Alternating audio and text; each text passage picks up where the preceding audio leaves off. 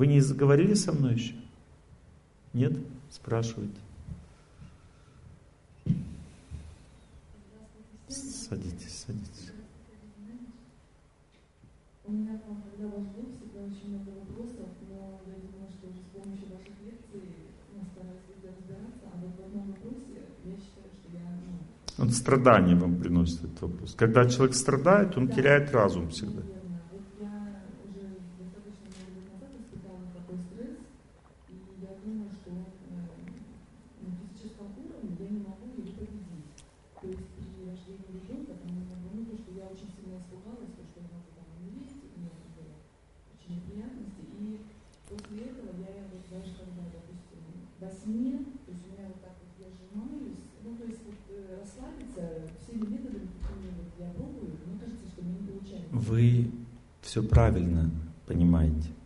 все правильно кажется.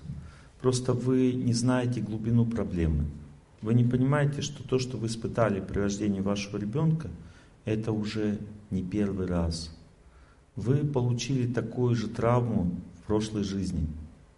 Понимаете? Это тянется с прошлой жизни все.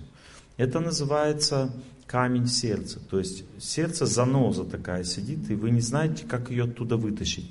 Такие занозы вытаскиваются с помощью длительного, громкого, совместного воспевания молитвенного. Или с помощью служб, ночных бдений. Вот для чего люди устраивают там? Все спят, они на службе стоят и там молятся долго. Вот эти длительные молитвы такие очень интенсивные, предназначены для очень глубокого прочищения сердца. Бывают занозы, которые не вытащишь просто обычной молитвой.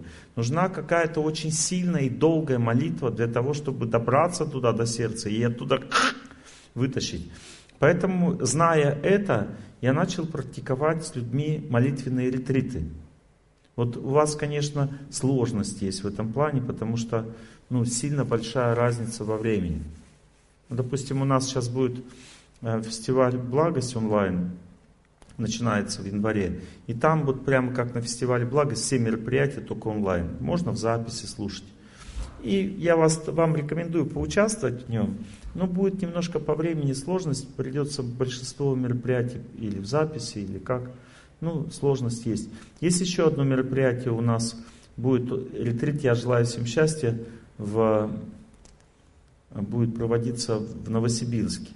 То есть это получается у них да, у них в 7 часов начала, получается у вас начало будет. Ну как в 10, Новосибирске 3 часа разницы. А, в 10, да. И закончится уже в 2 часа ночи совершенно.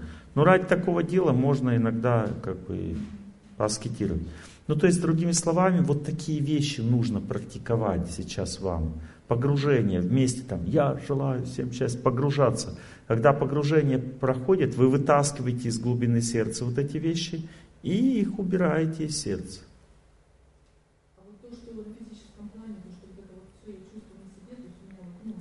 Физический план в данном случае.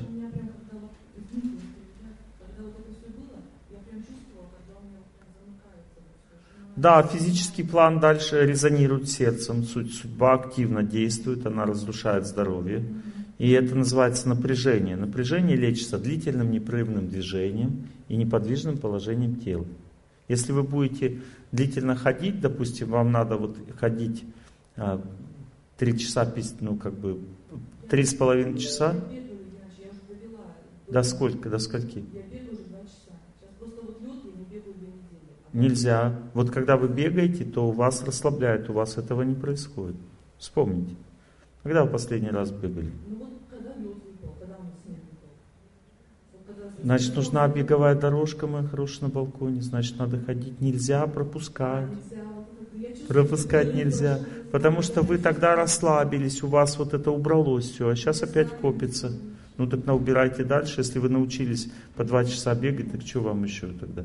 Еще знайте, что если такое длительное непрерывное движение, нужна статика подключать, потому что у вас статического напряжения больше сейчас, чем динамического в организме.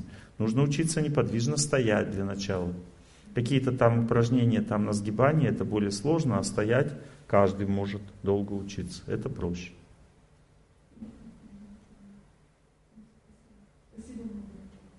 Все, вот есть две темы. Одна тема – это вот этот камень в сердце, который вы получили в прошлой жизни.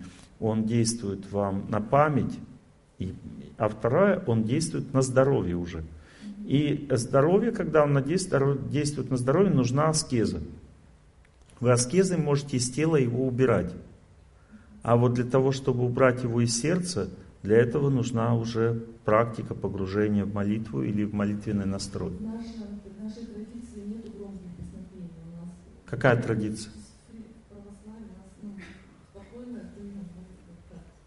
Но есть, если говорить о христианстве, то есть разные варианты как бы христианства. Есть какие-то модные, современные. Я ни на чем не настаиваю, но как бы просто говорю о том, что э, прославление имен Бога не запрещено в православии, и славить Его с радостью тоже не запрещено. Это все есть в целом везде, но это очень сильно работает. Громкая молитва, Э, песнопение, славить Бога, понимаете, это все всегда очень хорошо для всех.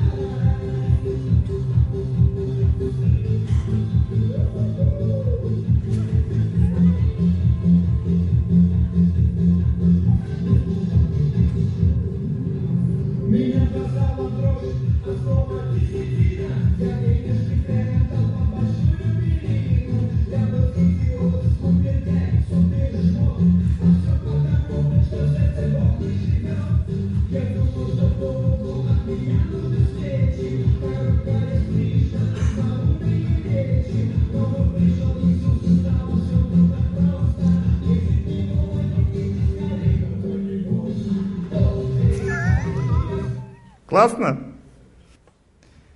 По-моему, даже в Библии есть такое место, где говорит, славьте Бога, Бога с бубенцами в радости. Да, радуйтесь. Вот и делайте это, что вам мешает. Вот с бубенцами радуйтесь. Все, все тоже счастливы от такого песнопения. Учитесь погружаться в молитву. Поймите, есть молитвы, есть псалмы, это молитвы для познания мира, для постижения мира, чистоты, любви. А есть Аллилуйя, Аллилуйя, Аллилуйя, Аллилуйя. Или слава Отцу и Сыну и Святому. Богородица Девы радуйся, Богородица Девы радуйся. На четках. Просто ставить Бога и больше ничего. Точка. Это молитва для победы над судьбой. Когда ты забываешь про себя, думаешь о Боге, Его славишь, славишь, славишь, славишь, славишь, то это вызывает разрушение всех препятствий в жизни. Человек побеждает судьбу. О, глаза квадратные, все, вот вы спросите. Да. А, это, мне кажется, лишнее.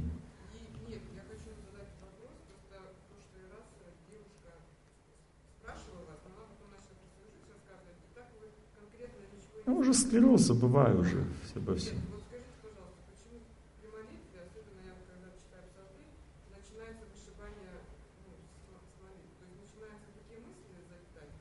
Я сейчас объясню. Вот смотрите, вы начинаете молиться, чем вы занимаетесь? Вы идете в судьбу, глубже погружаете. Что в судьбе внутри там есть? В судьбе есть болото. Когда вы с болотом судьбы соприкасаетесь, что происходит? Вот вы погружаетесь в судьбу, молитесь, значит, приближаетесь к судьбе. Вы приблизились к болоту, что происходит?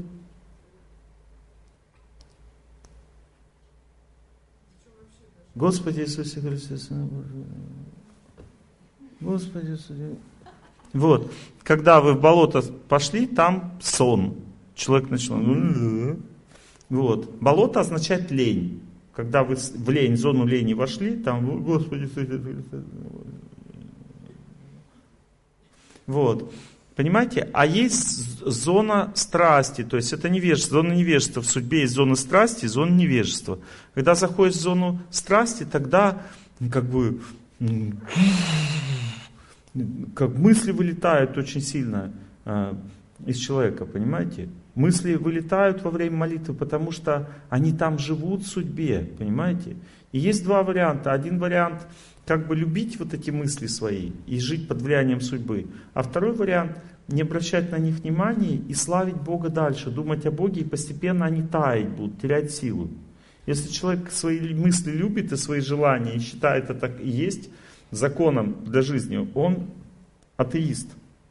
Он не верит в Бога, он верит в себя себя считает Богом, значит жизнь его будет разрушена. Понимаете? А когда человек молится и вихрь мыслей вылетает изнутри, это значит, он достиг своей цели. Он, судьба с ним поздоровалась. Как судьба здоровается? Она говорит, смотри, ты хочешь со мной сражаться? Вот. И такая вихрь из мыслей такой в голову. А что надо делать в это время? Надо понимать, что мысли, которые в голове возникают в результате молитвы, они побеждаются с помощью двух вещей. Ум человека приковывается очень сильно к двум вещам всего. К любви и к силе. Вот если, допустим, вы чувствуете силу от наставника, ваш ум прикуется к ней, и ваши мысли начнут гаснуть, судьба начнет побеждаться. И любовь к старшему. Когда ты любишь старшего, ты вспоминаешь эту любовь, и тоже мысли о себе начинают гаснуть. Но вот так мыслить не надо. Это разрушает человеку возможность побеждать судьбу. Вот такое мышление.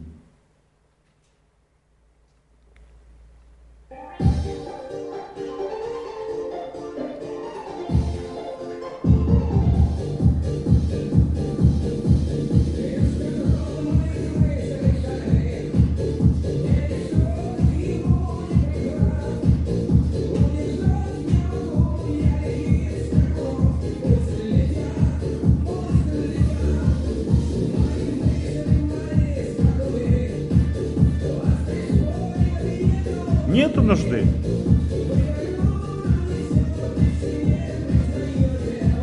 Эх!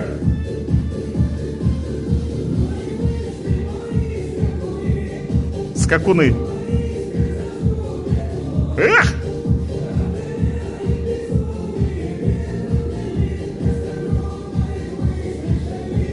Обгоняя безумие ветров хмельных, то есть хмельные, метры, хмельные ветры отдыхают. Эскадрон моих мыслей шальных. Вот она и есть невежество чистейшее. Человек, который так живет, он считает свои мысли, это и есть счастье, отпустить свои мысли. И удержать не могу я легких сакунов. Пусть летят, пусть летят. Ну то есть что это значит? Хочу выпить, пошел выпить. Хочу жену бросить, нет проблем. Вот, это называется невежественная жизнь. Хочу кого-нибудь избить, пошел избил. Что себе э, как бы ущемлять? Понимаете? Результат – деградация. А вот способность перестроиться на любовь и победить мысли, чтобы они успокоились, это и есть победа. Потому что судьба это и есть мысли. И причем очень важно понимать, что судьба, а, неправильная вера скрывается у человека во время тяжелой судьбы. Когда трудности наступают, здесь человека зацепляет за неправильную веру. Потому что если человек верит в Бога, он берет силы от Бога и отдает силы а, на победу над судьбой. Это не, не рушит человека, у него правильное настроение. А если человек верит в человека, то тогда в этом случае он во время тяжелой судьбы он ломается и становится замученным. Он, первое, что человек теряет, он теряет контакт с природой. Он уже не может наполняться, это значит, он гаснет, он убивает себя. Все вокруг мрачно становится для человека, понимаете? Мрачно. Хотя природа, она никогда не бывает мрачной. Но человек ее чувствует мрачной, потому что у него неправильное настроение. Он не хочет жить, потому что он потерял объект своей веры. Не любви, а веры. Это вера. Означает, человек опирается на это в жизни. Он не может без этого жить, как наркотик. Вера.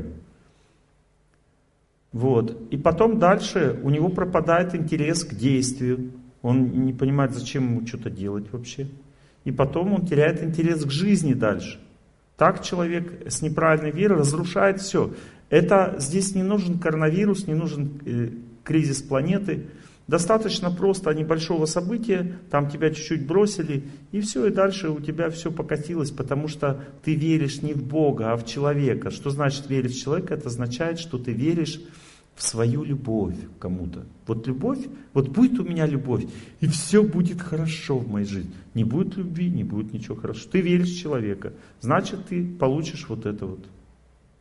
Что получишь? Вот это получишь.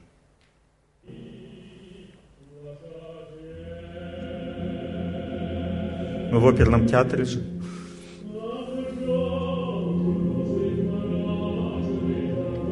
Равнины мрачные стали. Жажду забыть.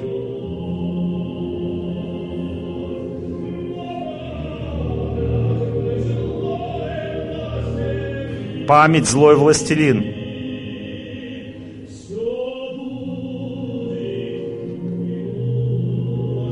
Иди сюда.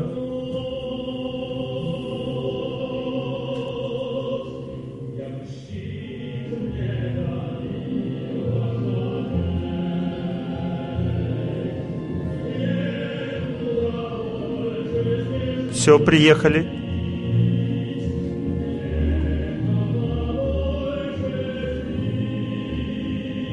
Импульс действия уничтожен. Природа уже не даст силы, потому что с ней не контактируешь, мрачные равнины. Все, ходячий труп. Что человека спасет? Только в отчаянии он может понять, что что-то не так. И начать пытаться видеть свет, видеть людей. Понимаете, вот через такой жуткий кризис, это называется депрессия, когда все гаснет в жизни, когда все становится плохо, человек вдруг интуитивно начинает вылазить из этой своей концепции, что хочу вот этого вот. И все. Понимаете? И начинает жить заново. Но вот эта вот неправильная вера, это колоссальная сила, разрушающая жизнь, особенно в плохой период. Потому что она обостряется очень сильно. Она становится сильнее. Еще что-то хотите спросить мне? Невозможно не обращать внимания. Невозможно. Нужно очень сильно полюбить источник звука внешнего, вы же с кем-то молитесь. Один человек не должен молиться, он должен с кем-то молиться начинать. Нужно полюбить этот источник звука внешнего или почувствовать от него силу. И тогда и славить Бога, славить, отдавать Ему свои силы. Служение еще помогает. Ну, вот, допустим, человек чувствует депрессию. Что ему надо сделать? Пойти послужить. В депрессии не дает служить, но надо заставить себя или подружку попросить, чтобы помогла, сказала, Пойдем вместе послужим день, что-то сделаем. И когда человек идет служить, дальше что происходит? Депрессия, до свидания. Ну, то есть ему становится легче. Служение помогает человеку в депрессии. Аскеза на природе дает человеку силы жить. Вот он здоровее становится. Мрачные равнины, а ты все равно бежишь. И постепенно все становится светлее.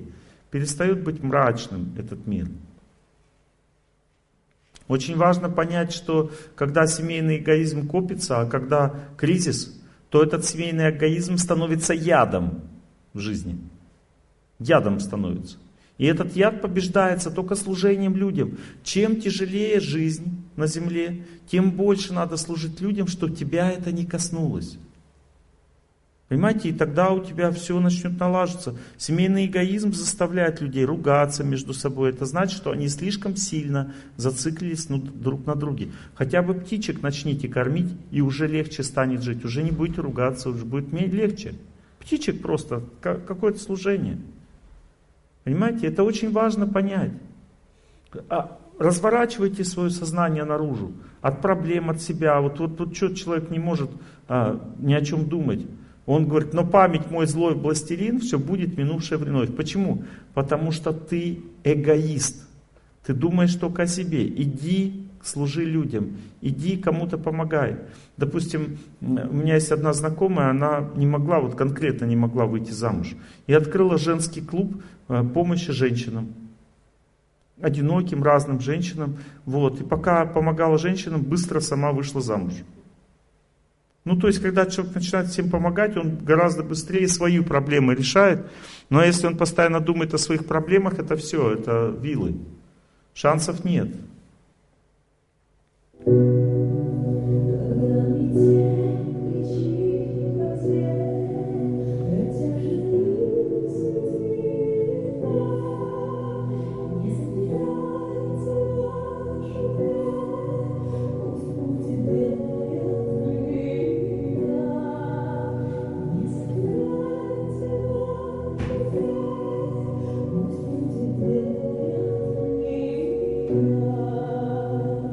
Особенно женщины должны это знать. Они создают атмосферу.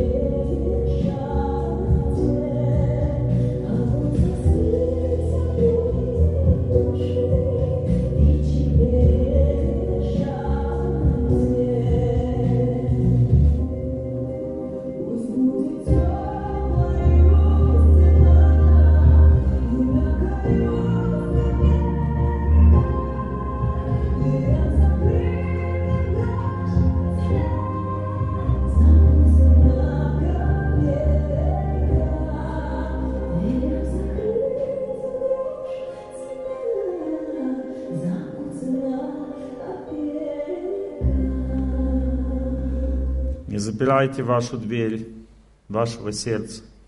Когда вам плохо, тяжело, не запирайте вашу дверь. Всегда служите людям из последних сил, и они вам дадут милость. Люди дадут больше вам, чем вы им дадите. Когда человек служит кому-то, он получает назад благословение. Благословение это такая энергия, которая пойдет туда, куда надо. Вот, допустим, вы накормили нищего. Что это значит? Он голодный, ему нужно поесть, вы его накормили, допустим. Что это значит? Вас потом обкормят, что ли? Или вас завалят хлебом там? Что это значит? Это значит, что Бог вам даст то, в чем вы нищие. Потому что каждый человек в чем-то нищий. Кто-то в еде, кто-то в замужестве, а кто-то еще в чем-то. Когда ты отдаешь людям то, что им надо, Бог тебе даст то, что тебе надо. Вот это называется правильное мышление. Не стоять возле алтаря и клянчить, а служить людям. Я, допустим, когда был в, это, в, в Ташкенте, а, они там мне говорят, Олег Геннадьевич, вы как бы вы много говорите о кормлении людей, а вы сами участвуете в этом во всем? Я говорю, что-то мне некогда, я лекции читаю. Он говорит, ну поехали. Вот мы сейчас кормим людей. Сели, поехали. Приехали там за, за Ташкентом такое место, ну, чуть прямо сразу за городом, где всех бомжей собирают с города, привозят туда, и там оборудуют им какое-то минимальные условия для жизни. И все, кто хочет, они все, вот организации разные, привозят им покушать. Вот так вот. Просто кормят их и все этих людей. И они в результате, вот видя, видя людскую доброту, постепенно трезвеют, начинают как-то восстанавливаться и начинают думать о другой жизни. Вот любовь человеческая помогает. И там клуб благости, вот местный, ташкентский, приехали они все. Там они очень, они приготовили не просто какую-то бодягу, понимаете, они приготовили очень вкусный плов, они приготовили вкусный салат, напиток, хлеб сами испекли. Очень вкусно просто все. И когда нищие все наелись, то подошел милиционер, который их охраняет там. Он говорит, у вас так вкусно пахнет, может быть, вы нас накормите. И там осталась еще пища, и мы отнесли и еще раздали милиции вот этой местной. И они такие, ничего себе, нищим раздают, такие кушают, говорят, так, ох, так, ну, это вкуснейший плов. Ну, то есть, э, они попробовали вот эту пищу, приготовленную с любовью, и они стали счастливыми все, и милиционеры, и нищие. А для тех, кто кормили, им не было разницы, кого кормить, для них все люди. Понимаете? И некоторые нищие повтор, по второму разу подходили, некоторые себе в кадушку накладывали, мы давали также с собой кадушку, потому что люди боятся голода некоторые, им надо запастись, нахомячить щеки. Хорошо, нет проблем. Вот. Ну, то есть, у всех разное состояние сознания. Мы не знаем, что там у человека произошло в жизни. Может, он с голоду чуть не умер. Вот. Ну, то есть, идея в чем заключается? В том, что если человек, и когда я вот поучаствовал в, в этом мероприятии, я почувствовал много счастья. Ну, я на лекциях много счастья чувствую, когда люди с любовью смотрят, я купаюсь в их любви, такой эгоист. Как бы. Но э, там было другое какое-то счастье, такое счастье вот служения, кормления людей. Это свой такой вкус какой-то счастья необыкновенный.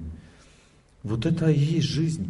Вот участвовать в этом во всем, в таких мероприятиях, помогать людям, птичкам там, я, допустим, в Красноярске уже много лет подряд вижу одно и то же.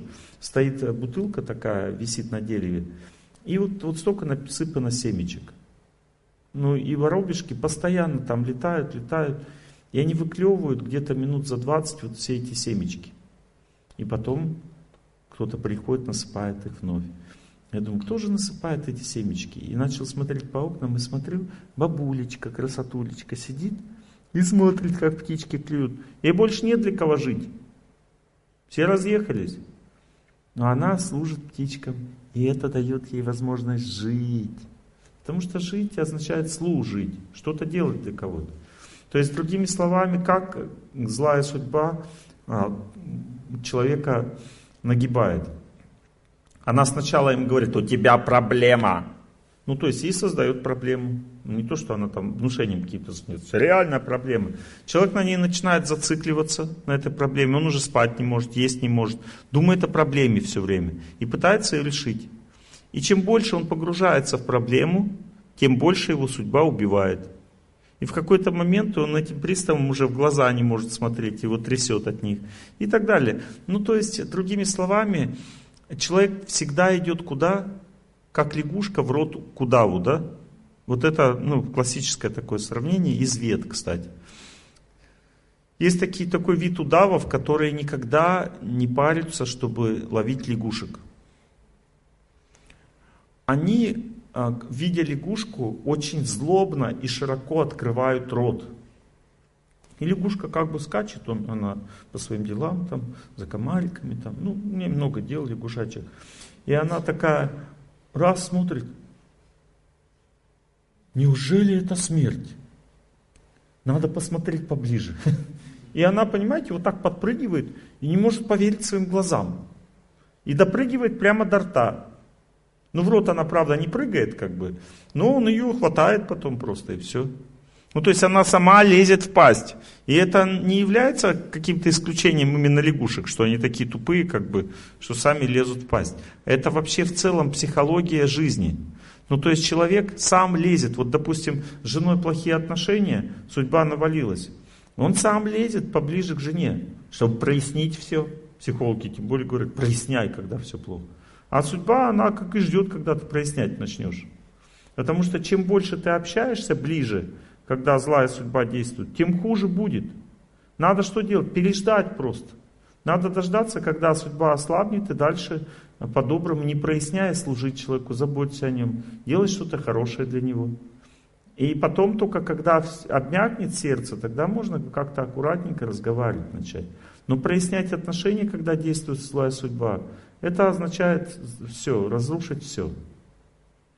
Потому что ей только это и надо. И что злая судьба делает? Она колет, делает больно людям друг другу и разрушает таким образом их отношения и жизнь потом в дальнейшем. Как ослабить влияние злой судьбы? нужно служить людям в это время. Не зацикливаться на себе, на своих отношениях, а нужно кому-то начать помогать, желать всем счастья, кого-то кормить, о ком-то заботиться. То есть перенаправить свое сознание туда, где есть счастье. Потому что основная проблема, когда тяжелый период жизни у человека, основная проблема это истощение. Это не то, что плохие отношения, и тот человек мне достался. Главная проблема, я устал от этого всего. Вот это и есть то, что надо решать.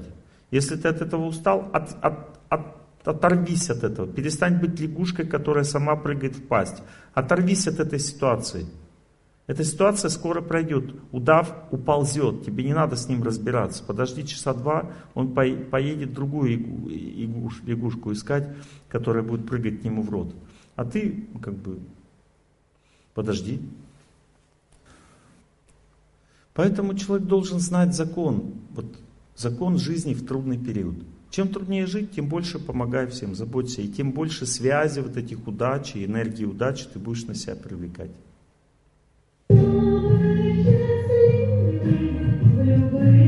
В любые дни.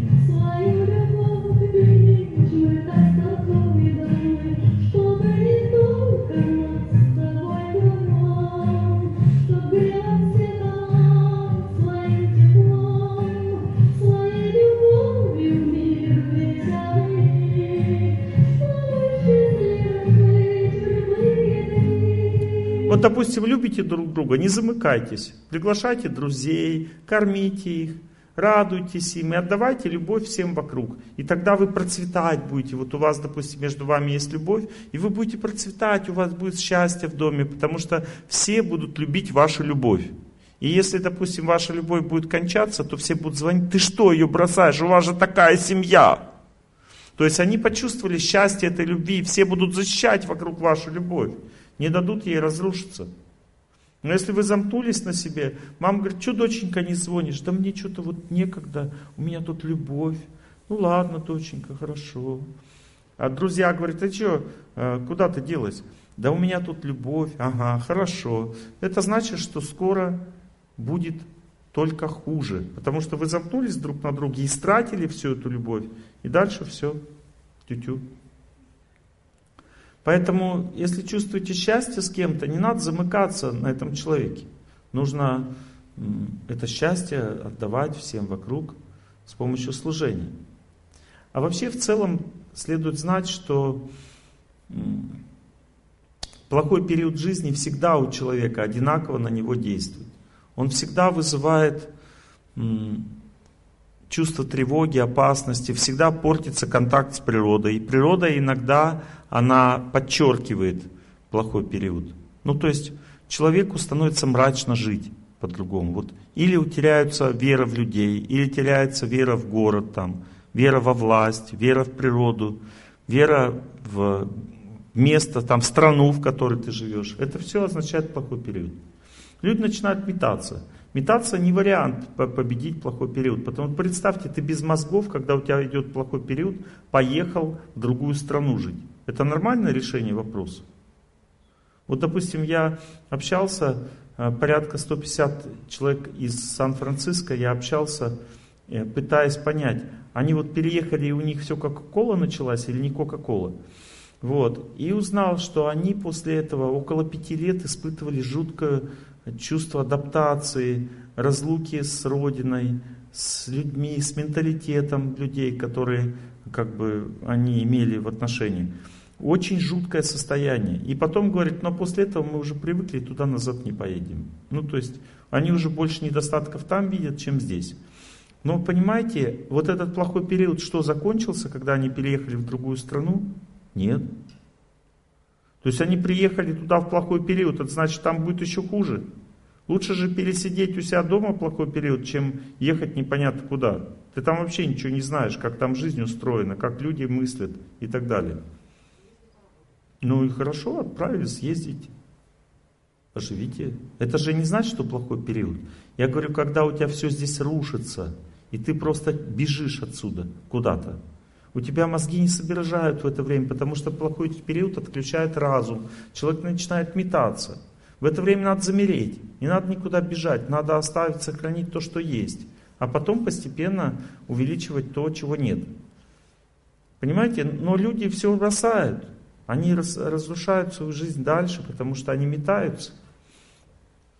Человек в плохой период должен знать, что единственный способ спастись, вот избавиться от трудностей, это быть нужным кому-то. И тогда ты сможешь победить судьбу. Вот, допустим, мать говорит, если бы не ребенок, я болела. А сейчас вот у меня есть ребенок, мне некогда болеть.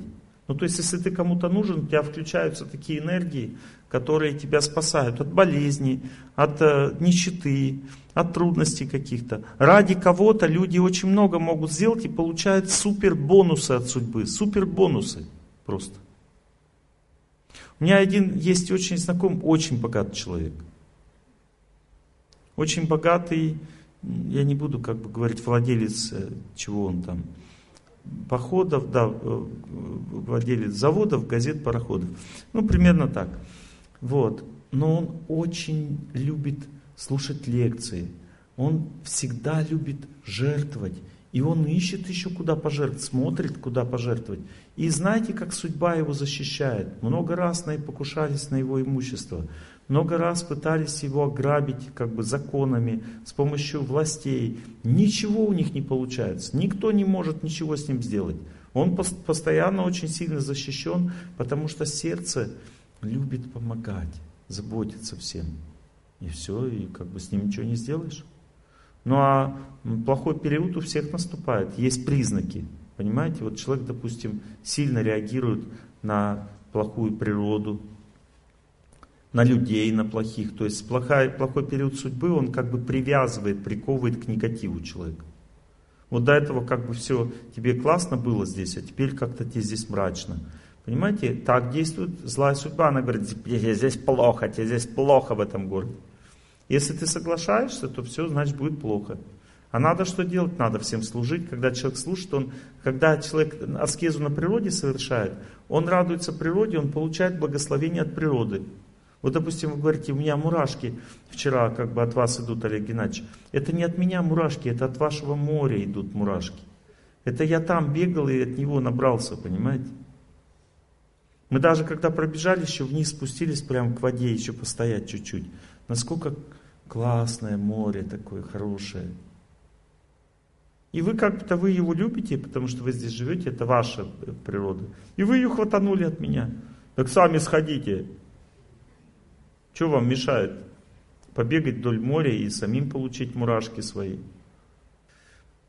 Как ощущается плохой период, поется в песне примерно. Вот как это ощущается? Что человек входит в зону подвига, в зону выбора сражаться или погибнуть. Ну, то есть плохой период, он ставит человека перед э, двумя вариантами всего. Или сражаться, или погибнуть. Ну, то есть, плохой период не дает никаких, никакого выбора. Это экзамен. Нужно его сдавать. Означает смелая позиция. И означает только одно. Если ты сейчас живешь для себя, ты не сдашь этот экзамен. Нужно, чтобы твоя жизнь ну, была для кого-то. Лучше всего для Бога. И еще для кого-то. Если только для кого-то, тоже опасно. Потому что вот с этим человеком могут быть проблемы, для кого вот ты живешь плохой период зацепит за это. Но если ты имеешь какую-то высокую цель в жизни, тебя ничего не коснется. Никакой плохой период с тобой ничего не сделает.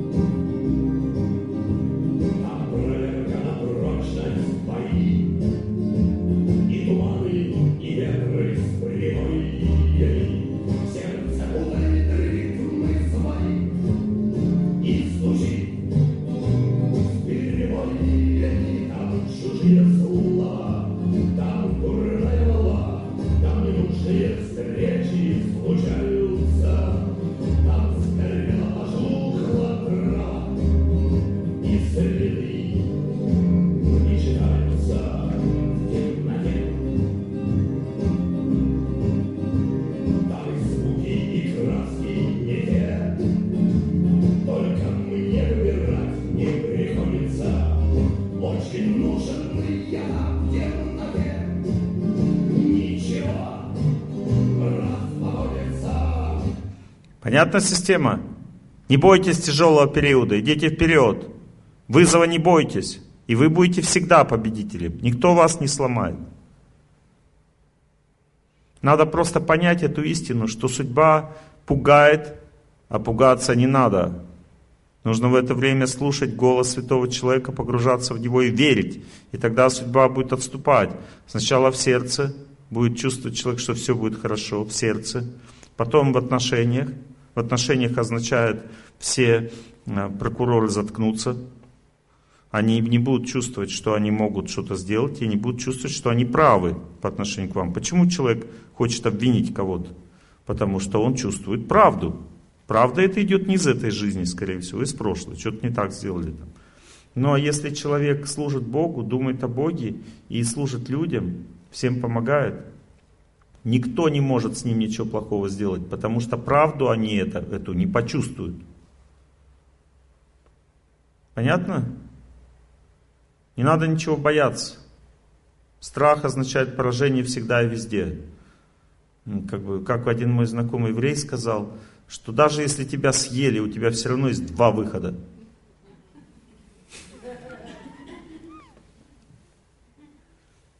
Нет, страха не может быть, потому что нет смерти. На самом деле, плохой период, который даже убивает человека, он является благословением по факту. Если ты не сломался. И он может длиться даже до момента рождения. Допустим, мне в жизни снилось всегда два сна. Постоянно как бы одно и то же. Задолбали меня эти сны. Если это так, значит с прошлой жизни точно. Вам кажется, что это с этой жизни, но это не с этой. Первый сон – это сон про учебу. Во французской стороне, на чужой планете, предстоит учиться мне в университете. До чего тоскую я, не сказать словами. Плачут милые друзья, горькими слезами и так далее.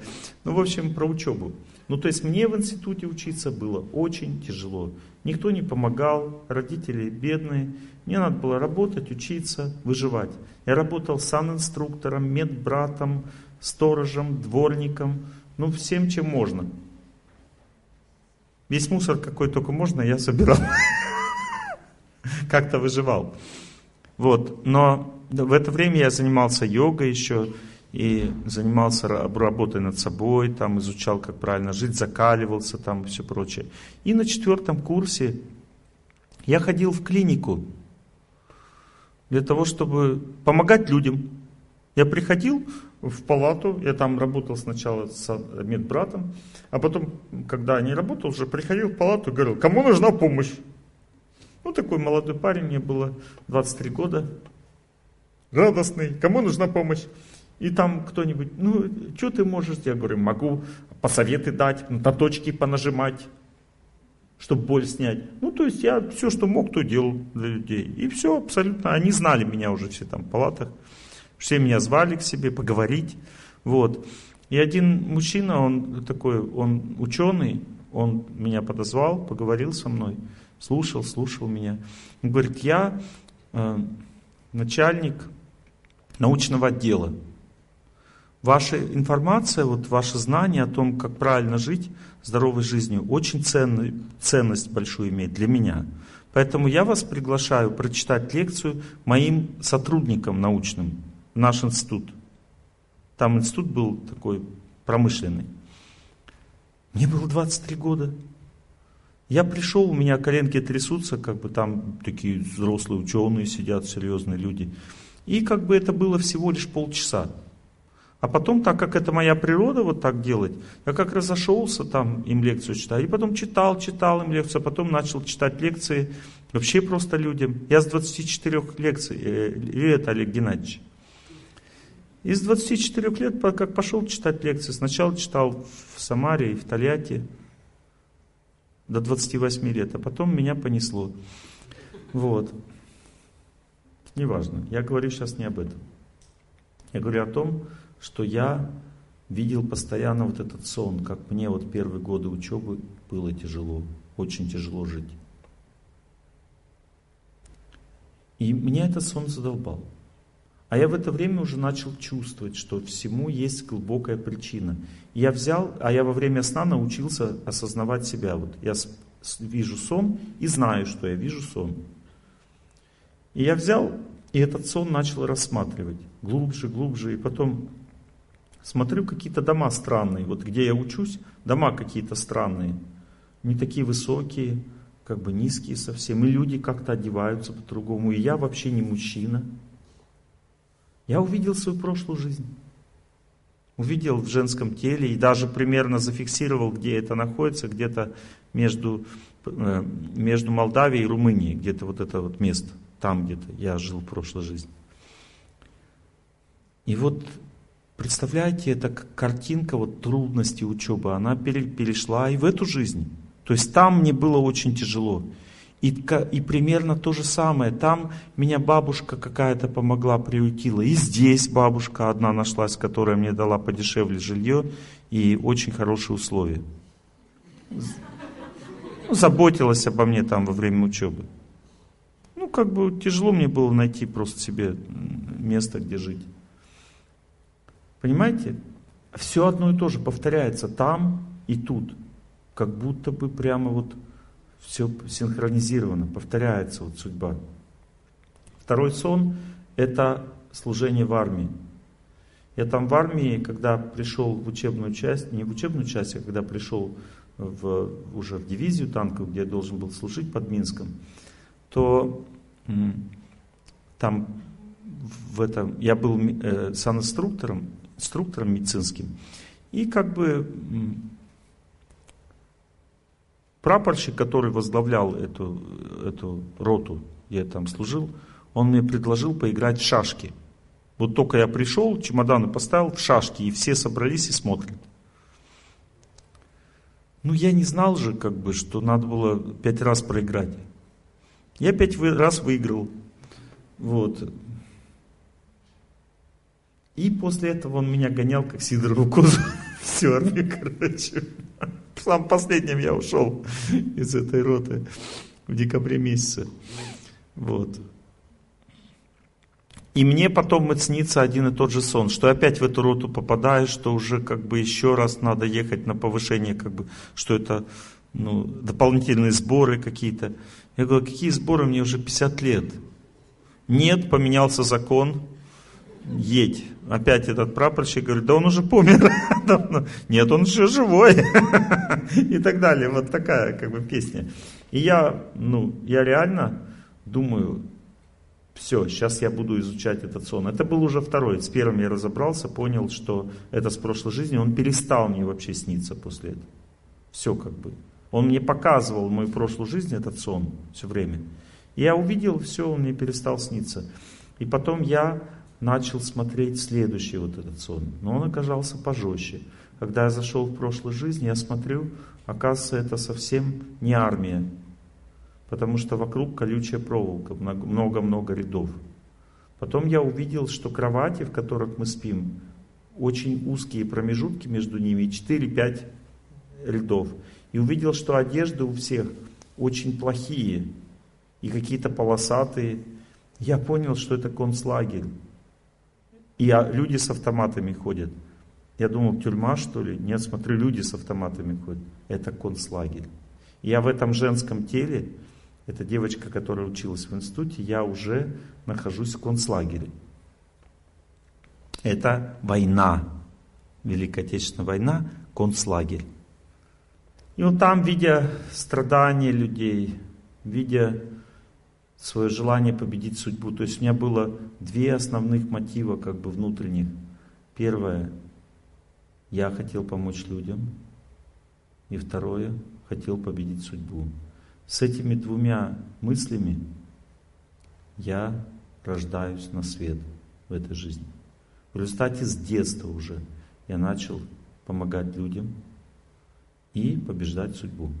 Ну то есть, другими словами, не, нет ничего плохого в нашей жизни. О чем вам говорю? О том, что тот плохой период, когда я там буквально меня с голодом там сгноили в этом концлагере, это стало трамплином для этой жизни. Понимаете? Это, это является благословением. Пытайтесь это понять. Никогда ничего плохого в этом мире не бывает. Просто бывает разная милость. Бывает большая милость, но надо ее э, как бы проглотить, смочь съесть. А бывает э, маленькое, там чуть-чуть какие-то небольшие страдания. Но всегда, когда человек испытание получает в жизни, это означает, что Бог хочет его развивать. А мы скупердяи, мы не хотим развиваться, мы хотим в это время ныть, страдать и мучиться. Восстаньте! Станьте сильнее. А также имейте знание, если вам совсем плохо, то вы должны знать три источника силы, которые дает нам Бог по-любому.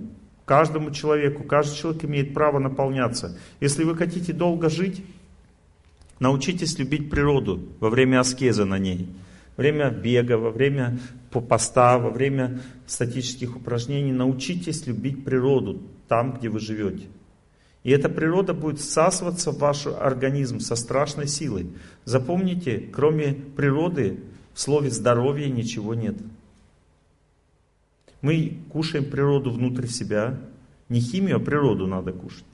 И мы также кушаем снаружи в виде вот, жизненного воздуха, в виде э, ощущения счастья, красоты, моря, вот это все, понимаете? Это дает человеку долгую жизнь, способность побеждать болезни, любовь именно к природе. Есть еще желание служить людям, заботиться о них. И человек получает другой вид любви, который называется добрые друзья. Вот запомните, если вам плохо совсем, не идите к психологу, не идите к астрологу, не идите еще кому-то, идите куда? К доброму другу.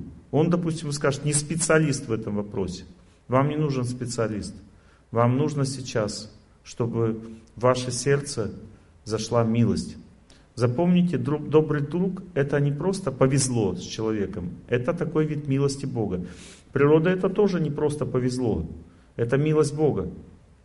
Природа дает человеку радостную, бодрую, сосредоточенную, счастливую, долгую жизнь. Это мать, вот она так награждает человека. Мать Земля. Несмотря на то, что мы ее портим. Вот. А когда человек хочет милость через людей принести человеку, эта милость дает человеку социальную силу. Вот когда у человека есть добрые друзья, он служит всем, у него всегда есть поддержка во всех случаях жизни. Его никогда не коснется ничего плохого. С, работы хотят выгнать. Добрые друзья помогли, там договорились с кем-то, не выгнали. А, хотят, допустим, операцию надо делать, добрые друзья нашли хорошего врача. Понимаете, все самое лучшее приходит всегда через личные отношения. На работу себе кого-то хотите, хорошего сотрудника найти, нужны добрые друзья. Они тебе найдут хорошего человека. Если просто с улицы кто-то приходит, непонятно, хороший или плохой, неизвестно, кот в мешке. Понимаете? Добрые друзья – это милость. Это не энергия человека. Когда ты общаешься с добрым другом, тебе облегчение наступает очень сильное. Муж уходит, ты общаешься с добрым другом, и тебе бац, легче стало. И муж вроде учи, уходить не хочет. Опять добрым другом общаемся, опять легче. И так далее. Почему так происходит? Потому что через доброго друга действует Бог. Сам Бог, потому что через него у тебя дверь к Богу открыта. Добрым другом также может стать старший. Вот вы говорите, Олег Геннадьевич, что-то я начала слушать ваши лекции и остановиться не могу. Вот. Это дружба. Но это дружба, которую не мной вам дана. Эта дружба вам дана Богом. И я тут вообще ни при чем. Пытайтесь это понять. Ну то есть добрый друг может быть младшим тоже. Это человек, который верно очень заботится о вас. Вот у меня Максим со мной ездит. Он много лет уже. Это Богом дан человек. Он верный друг. Понимаете? Он всегда понимает, всегда спокоен. Я могу над ним поиздеваться, подшутить, он вообще не обращает внимания. В последнее время он смиренно как бы отвечает шуткой на шутку, я смеюсь. Надо мной шутить начал. И очень приятно. Понимаете? Это так действует Бог. Но если у вас нет верных друзей, значит вы людям ничего не делаете. Потому что когда человек что-то делает людям, Бог обязательно дает друзей. А именно вся социальная сила идет через друзей. Вот, допустим, женщина хочет выйти замуж, у нее совсем засада. Нужны подружки сначала, не нужно искать мужиков. Мужики, мужики тебя истощат. Если ты не можешь выйти замуж, познакомишься, их хуже будет. Потому что они забирают силу. Силу дают женщины женщине.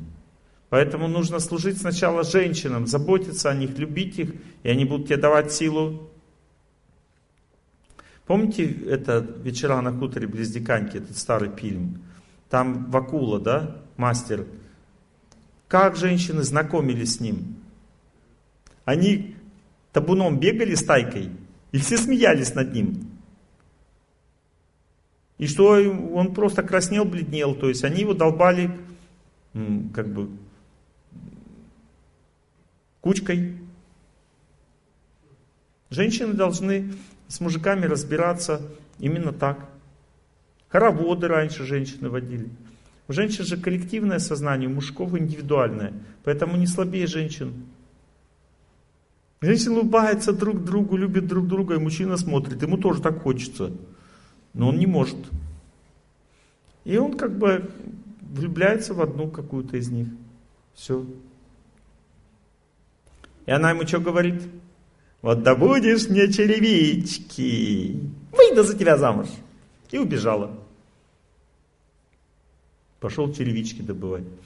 Вот. Понимаете? Ну то есть в чем система заключается? В том, что есть определенное знание, которое надо изучать, прежде чем что-то захотеть. Вот, допустим, добрые друзья в данном случае являются девушки, которым ты служишь, заботишься о которых. И это дает тебе возможность выйти замуж. Точно так же на работе, допустим, ты работаешь где-то, тебе нужно э, развивать себя в деятельности. Добрые друзья, учись служить людям, заботься, помоги в работе тому, помоги в работе всему. Придет время, и тебе начнут помогать. Если ты хочешь допустим, достичь успеха в, в социуме, у меня есть один знакомый. Он как бы служил в Афганистане и пришел как бы в администрацию, говорит, я служил в Афганистане. Те говорят, ну и что? У нас много кто служил в Афганистане. Что хочешь-то? Хочу организовать общество тех, кто служил в Афганистане. Они его спрашивают, а что тебе за это надо-то? Он говорит, да ничего не надо. Они говорят, это хорошо. Но мы запишем, что мы это как бы провели мероприятие. Ну, администрация он говорит, мне это все равно, записывайте вы. Вот, все, они начали ему помогать, а потом он а, уже администрация начала отмечать, что эти вот а, как бы общества афганской дружбы начало в городе помогать всем, не там не фонтаны громить как, как бы в День Победы, вот, а и напиваться там, и э, фонтанах там золотую рыбку делать. Забыл всплыть. Вот. Э, понимаете? А помогать городу начали. Воспитывать молодежь там в духе как бы спортивном, смелом, мальчиков таких и так далее. Пошло, поехало. Вот, и потом дальше у него ну, уже свой бизнес там в городе серьезный. И все. Человек развился как руководитель. Почему? Потому что он начал служить старшим. Что-то делать для блага людей в, в администрации. Сначала благотворительно, потом уже много связей. Вот, допустим, если кто-то решил тебя проверить, ты в администрацию звонишь, и они туда звонят, говорят, не надо этого человека проверять. У него все нормально, он хороший, он помогает нам, благотворительностью занимается. Чего вы от него хотите? А, ну все, хорошо.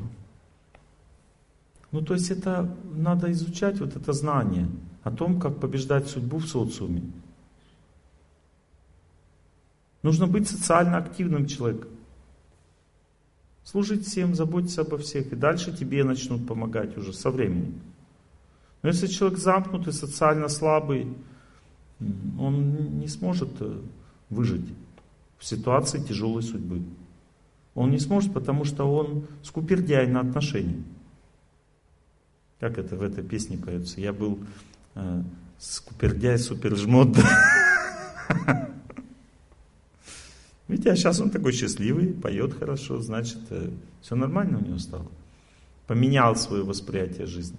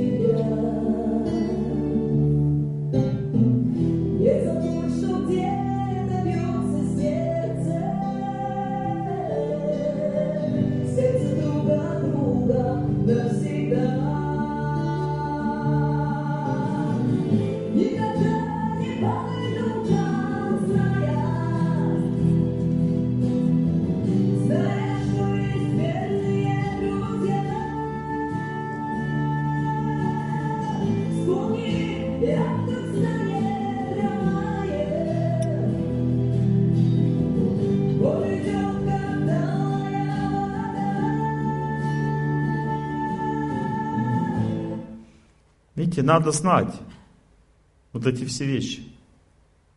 Потому что люди ищут какой-то внешней помощи. Они думают, сейчас кредит мне поможет.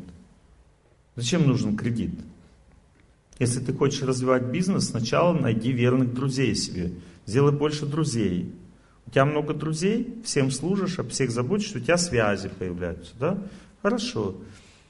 Почувствуй дальше, что ты можешь делать для людей. Вот что полезного ты можешь делать? Хочешь вот это делать? Как бы а, а, а, о птицах поет птицелов, о рыбках поет рыболов, а я о пиявках пою. То есть, э, значит, это твой бизнес, да, пиявок ловить. Хорошо, вот. Э, ну, то есть, что ты можешь делать? Дальше начни это делать вообще без всяких кредитов, без займов, очень маленькими силами. Как можно меньше схему сделай. Самую маленькую модель этого бизнеса. И дальше э, найди себе одного, сам-сам сначала начни все делать. Какую-то маленькую схему. Потом найди себе одного помощника и изучай свою судьбу в отношениях с младшими. Смотри, какие трудности, кто тебе попадаются. Дебилы, уроды или лентяи. Посмотри, что у тебя за судьба. Все равно как бы будет как бы что-то такое попадаться. Вот мне космонавты всегда попадаются. Ну, то есть они в космосе постоянно находятся.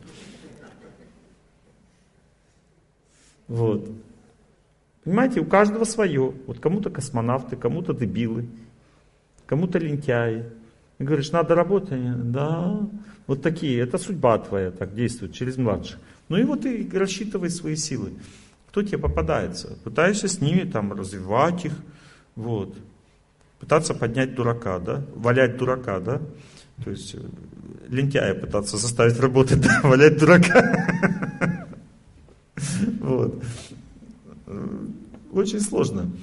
Вот разберись со своей судьбой, посмотри, одного человека тянешь, хорошо, возьми второго. Двух тянешь, возьми третьего. Смотри, формируются у тебя специалисты. Людей надо мотивировать не деньгами. Людей надо мотивировать какой-то высокой целью в жизни. Я вот работаю для того, чтобы строить храм, допустим, говорите людям. И так и делайте. И все корыстные люди, которые корыстные могут быть очень хорошими специалистами, это те люди, которые разрушат ваш бизнес. Уничтожат все у вас. Они пришли, чтобы все у вас уничтожить или забрать. Одно из двух. Но если вы получили человека, который настроен правильно, у него правильные мотивы, значит тогда это милость от Бога. Он вам будет помогать, и Он всегда будет рядом с вами, никогда вас не бросит. И вот когда у вас появляется несколько человек таких верных, и вы отработали бизнес на маленькой схеме, вы уже знаете, как все происходит, как с властями себя вести, как делать все это. Тогда можете взять чуть-чуть денег взаймы и сделать чуть побольше бизнес. И так постепенно вы будете развиваться. Как неправильно брать большой кредит, набирать дебилов. Что кто к вам придет? Только дебилы.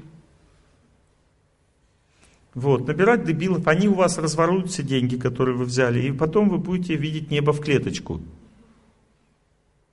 Или в лучшем случае вам запишут банкротство. То есть это означает, что больше бизнесом заниматься нельзя тебе. Не умеешь ты это делать. Вот и все. Не бывает вот так, взял денег, сейчас наберу, набрались люди, и все, и мы построили светлый город какой-то рядом с Владивостоком, да? Не получается такого никогда. Все не так. Ну, то есть все постепенно развивается и развивается изнутри. Сначала научись служить людям, а потом сможешь побеждать свою судьбу, стать лидером в обществе, это все возможно, но это идет все очень постепенно, медленно. Успех может быстро раз прийти, но к успеху человек идет медленно. Вот, допустим, семечко сначала вообще не видно, потом маленький росточек, его важно не растоптать, потом чуть повыше, потом первые яблочки пошли, потом крупная яблоня, много плодов и много-много лет уже они, эти плоды, их столько много, что все съесть невозможно. Вот так вот все на самом деле происходит. Но есть всегда специфика везде. Допустим, есть разные планеты влияют. Вот, допустим, есть в целом две среды на Земле, два, ну, как бы, две, два атмосферы. Есть э, среда, в которой люди очень близкие друг к другу такие, они как бы близкие, ругаются матом сильно, ранимые такие, и как бы и среда такая очень горячая такая. Ну, это может быть где-нибудь там в средней полосе России. Но у вас другая среда. У вас среда уже больше похожа на Америку по энергетике. Люди очень расчетливые, разумные. Им тяжело знакомиться. Они долго привыкают друг к другу. Им надо строить отношения друг с другом. Просто так от балды не получится. Нужно время. Всегда, э, всегда есть определенная скрытность. Люди очень медленно привыкают друг к другу, медленно создают отношения. Но в это надо вкладывать силы. Нужно ждать. Потому что людей разлучает определенная сила, которая здесь существует, в этом городе. И эта сила делает людей чуть-чуть одинокими. Кажется, что вокруг много людей, но почему-то я не могу вот э, быть близко к ним. Так действует эта сила. Но если человек очень большие усилия в отношениях прилагает, он пробивает эту стену, и становится пробивным человек. То есть он может со всеми дружить, потому что у него сильнее эта сила, чем энергетика этого места. Еще раз повторяю, смотрите, есть места, где пробивать ничего не надо, все очень близкие, но постоянно ранят друг друга. А есть места, где людям очень трудно быть близкими. Они деликатно себя ведут, они как бы хорошо ведут себя, обстоятельно, по-доброму, но как бы вроде все хорошо, отношения хорошие со всеми, но никого вокруг нет, пустота. Почему? Потому что так действует энергия среды. И в этом случае можно достучаться до людей, если при этом проявлять очень сильную решимость в этих вопросах. Быть активным, активную жизненную позицию занимать, чтобы достучаться до людей. Не как бы, как бы, не в пассивное такое, как бы, одиночество входить такое, как бы, а активная жизненная позиция. Есть активная женская позиция такая. Служить всем, заботиться, радоваться. Активная, есть активная мужская позиция. Там, достигать своей цели. Вот, допустим, вот, вот здесь, если, допустим, парень с девушкой знакомится в этой местности, то он знакомится, говорит, ты мне нравишься, допустим, ей, да? она смотрит на него, она среагирует сразу на него? Нет. Она будет смотреть на него, ходить с ним, общаться, он как бы будет добиваться. И что она ждет? Она ждет, чтобы он сильнее добивался. Чтобы он вел себя сильнее, решительнее. И когда он ведет себя решительнее, она такая думает, наверное, я выйду за него замуж когда-нибудь. Так действует вот эта местная энергия, которая здесь. А что парню нужно? Нужно смелее, решительнее, тогда девушка тоже успокаивается. А девушке как сделать так, чтобы он на нее обратили внимание? Надо сильно стрелять глазками, быть очень радостной. Радость женщины означает нежность к людям, доброта к людям. Вот любовь к людям, когда ты любишь людей, это красота, женская красота. Значит, любовь к людям. Допустим, девушка смотрит, с, с, ну, как бы к человеку идет, и к человеку с любовью. И это значит, она красивая. И чтобы пробить вот эту вот броню, вот этого города, надо смотреть решительно, что я решительно люблю людей. Активная жизненная позиция. Тогда все, проблем нет.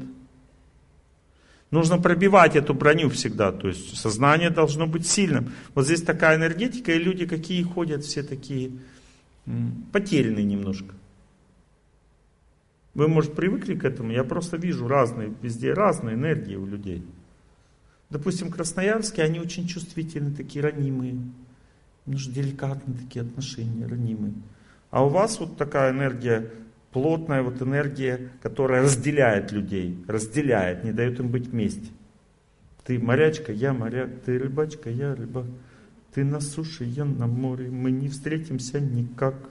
Ну, то есть разделяет такая энергия здесь, в этой местности. И что надо делать? Быть сильными, способности быть вместе, стараться Парень понравился, допустим, он ухаживает, надо ему глазки строить, душить его, пока ухаживает. Но не приближаться близко. Если приближаешься, ему неинтересно. Нужно на расстоянии, чтобы ты для него была принцессой, недоступной. Тогда будет тебя добиваться. У него ответственность появится. И потом будет чесать репу, думать, брать замуж уже.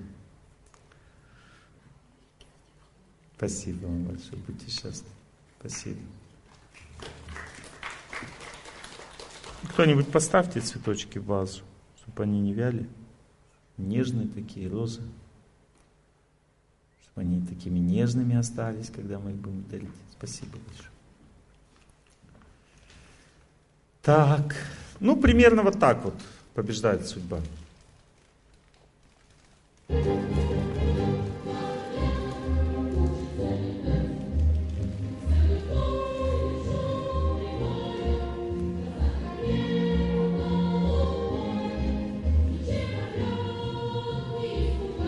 Ничем не испугать.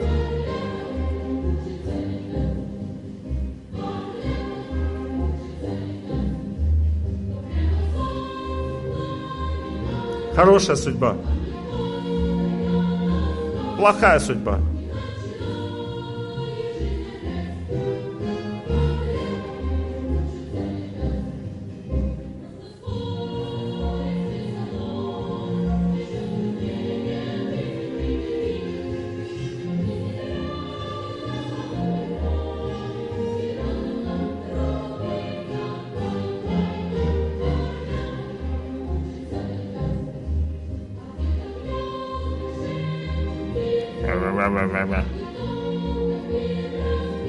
Куда пошла? Секта?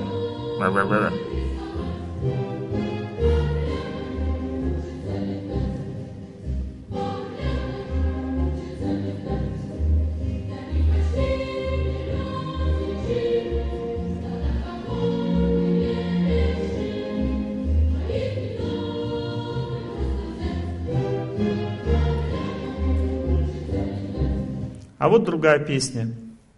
Выбирай сам, какая тебе больше нравится.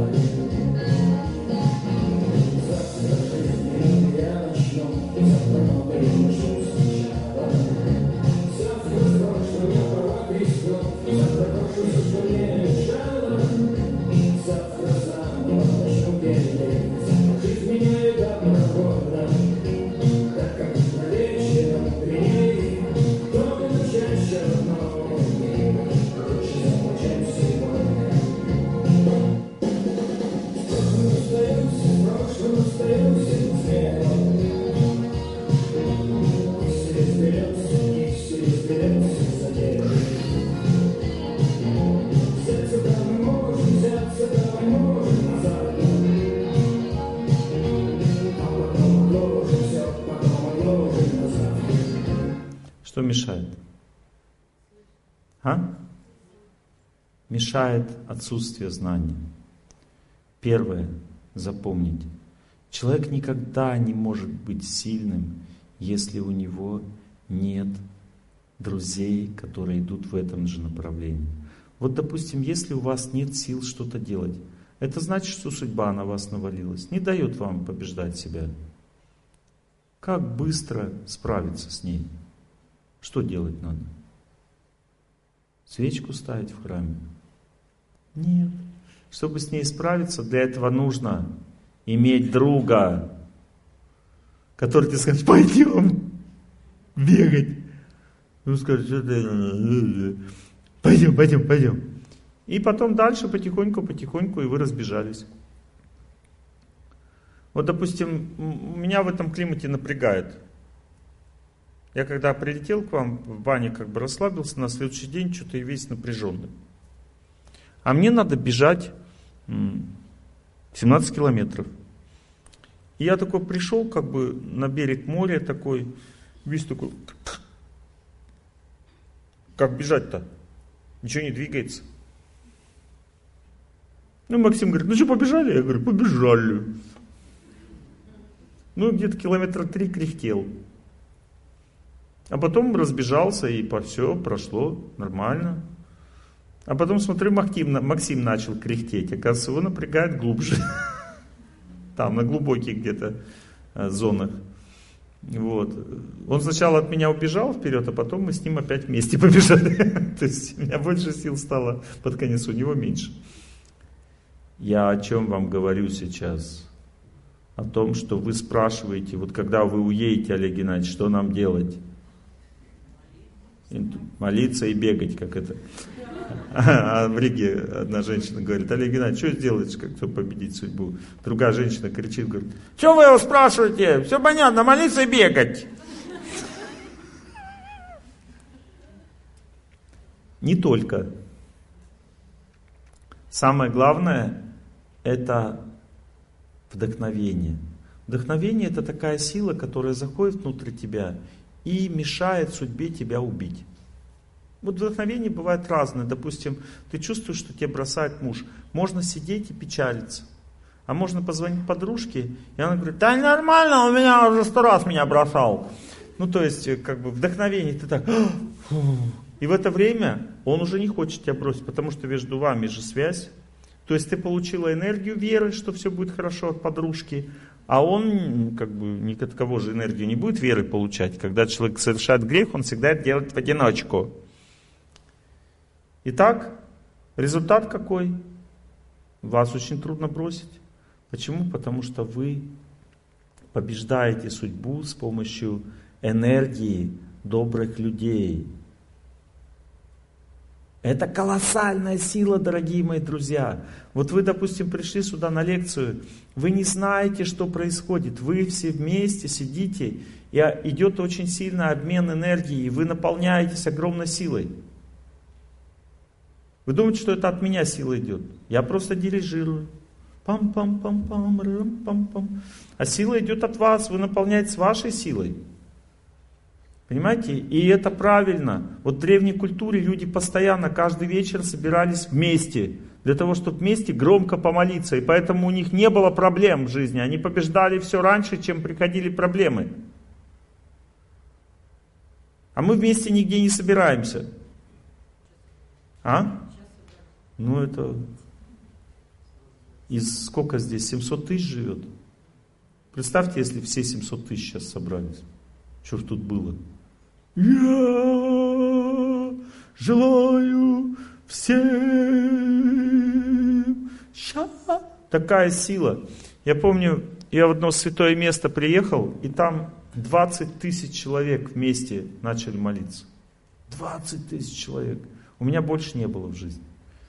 Меня так прошибло, вот громко начали 20 тысяч человек молиться. Меня так прошибло конкретно просто. Мозги сразу на место встали. Вот эти все вот засады, какие в сердце там эти все как бы камни, бребезги просто разлетаются. Ничего там плохого не остается. Вот это да. Я понимаю. Ну то есть люди как настроены? Они настроены «я буду побеждать судьбу». Это неправильный настрой. Прав... Супруга прислала мне что-то. Правильный настрой – это когда ты знаешь, что не надо полагаться сильно в жизни на себя. Вот, допустим, меня спросил один э, знакомый, говорит, Олег Геннадьевич, ну вот все, вот кого я вижу, уже побросали жен, вот лектора, и нашли себе молодух, последовательницу. А вы, Олег Геннадьевич, не нашли? Я говорю, а у меня есть э, секрет. Он говорит, какой? Я говорю, а я никогда один не остаюсь. Вот у меня рядом помощник всегда. Дома жена, здесь помощник. Когда мне искать последовательницу? Почему? Что это за тактика такая? Это тактика, когда ты людям доверяешь хорошим себя. Не себе доверяешь, а людям хорошим себя доверяешь. Вот, допустим, ты бизнес делаешь, найди себе друзей опытных, и ты спасен в бизнесе, потому что их хорошая судьба будет спасать тебя всегда. Все. С этого начинается бизнес. Он начинается с изучения. А, там ты можешь изучить этот бизнес, но это знание может уже устареть на данный момент.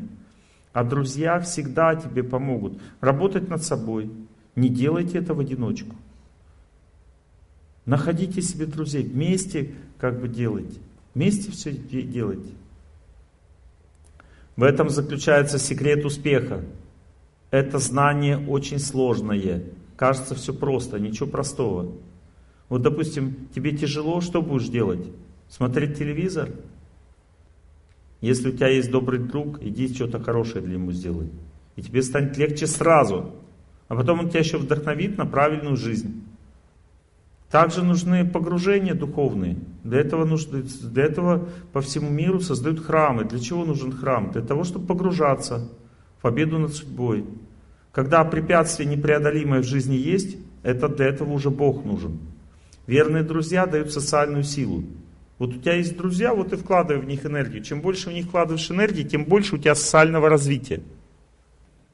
У меня есть один знакомый, он поставил отремонтировал здание за огромные деньги, прямо в самом центре Москвы, на Арбате, сделал э, э, полувегетарианский ресторан. Ну, полностью вегетарианский невозможно, не окупится. Полувегетарианский. То есть там есть и такой, и такой вариант. И вот он пошел дальше этим путем. Это его жизнь. То есть целый день на работе. С утра и до вечера. Что он там делает? Человек заходит, он смотрит на него. Я директор этого ресторана. Проходите, садитесь. Как вас зовут? Там, так-то. Пожалуйста, что вы хотите у нас покушать? Я вас сейчас сам обслужу. Начинает интересоваться жизнью человека. Каждый человек, который заходит, то к нему посаживается. Через полгода у него там запись уже наперед. Потому что у него создалась такая атмосфера, в которой люди общаются с друг другом. Он создал атмосферу. Люди приходят все к себе домой. Кушать приятно же, когда ты вот находишься в такой атмосфере, где тебя любят. Так? И он со всеми здоровается, всех знает. У него великолепная память, он запоминает всех людей по именам, по всему. Всех знает полностью. Вот это называется директор ресторана. И у него шансов нет, чтобы пришли проверяющие какие-то, потому что в ресторан же разные люди приходят. И они все им помогают. Потом он начал слушать мои лекции. Мне помог тоже. И там мы тоже организовали медицинский центр, прямо в центре Москвы. И даже не, никто не додумывался к нам приходить, что-то проверять. Проверяют где-то там, на окраинах. Вот. Ну, то есть идея в чем заключается? В том, что когда у человека есть добрые друзья, то он способен вдохновить себя идти дальше по жизни, научиться молитве, научиться де- деятельности, выйти замуж, жениться, преодолеть суды-пересуды. Вот чего не хватает для того, чтобы закончились суды? Не хватает только добрых друзей. Все, больше все остальное есть. Потому что все основывается на человеческих отношениях всегда. Если ты имеешь добрых друзей, то тебе всегда помогут. Даже если посадят, то ненадолго. Ищите таких людей. Это цель человеческой жизни. Искать себе таких людей. Если вы найдете несколько человек, то вы достигнете полного успеха во всем жизни. Потому что судьба растворяется милостью. Милость Господа действует через добрых людей в социальной жизни. Потому что есть три типа жизни у человека, три сферы жизни. Есть здоровье, природа. Скажите, природа? У нас порт тут. Какая природа? Природу можно найти, если захотеть. Вот есть порт, а есть вода. Вот мы когда бегали, мы на порт не смотрели. Мы смотрели на воду. И она нам дала счастье. Вода просто ваша. Вот. Понимаете? Здесь человек может найти ну, чистоту. Ищите. Когда найдете, ваша жизнь станет успешной. Все перевернется в жизни. Я, вот сегодня меня довозил один мужчина, и он мне рассказывал, у меня жизнь делится на две части. Одна часть до того, как я встретил вот людей, которые работают над собой, и после этого. Вот здесь темнота, здесь свет. Понимаете? Вот так вот все меняется у человека в жизни. И надо это развивать. Надо, чтобы больше э, счастья, больше добрых друзей, больше им служить, больше развиваться означает социальное развитие человека. Там есть определенные слои. Вот, допустим, у тебя много хороших качеств, ты будешь выше в обществе находиться, еще больше, еще выше, еще больше, еще выше. Понимаете, благочестие человека притягивает э, людей, которые разбираются в людях. Они дают хорошую работу, хорошее положение в обществе, уже меньше надо, будет больше качествами ты своим будешь работать, больше ответственности, меньше тяжелого труда. Это все зависит от отношений, попытайтесь это понять. Нужно учиться дружить. Самые лучшие друзья даются Богом. И это называется духовные друзья. Они приведут тебя к высшей цели твоей жизни. Это означает вера. У каждого человека должна быть своя вера. И в этой вере даже э, не все так просто, в любой вере. Там тоже есть люди фанатично настроенные, есть люди, которые злые, как бы всех не любят. Но есть люди в вере, вот если ты веру какую-то нашел, ты обязательно можешь найти там любую веру. Любую веру, которая есть священное писание, есть цепь преемственности, есть знание духовное, есть заповеди, есть молитва. Это признак, что там есть Бог. Вот когда вот эти все присутствуют, вот эти вещи, то эта вера означает правильно. И там есть святые еще. Вот что там есть. Вот в этом главный поиск человеческой жизни. Ищите людей. И они вам дадут все. Дадут возможность ходить на зарядки, получить природу, дадут э, помощь в работе, дадут э, Бога вам и все прочее. Каких людей? Вот таких.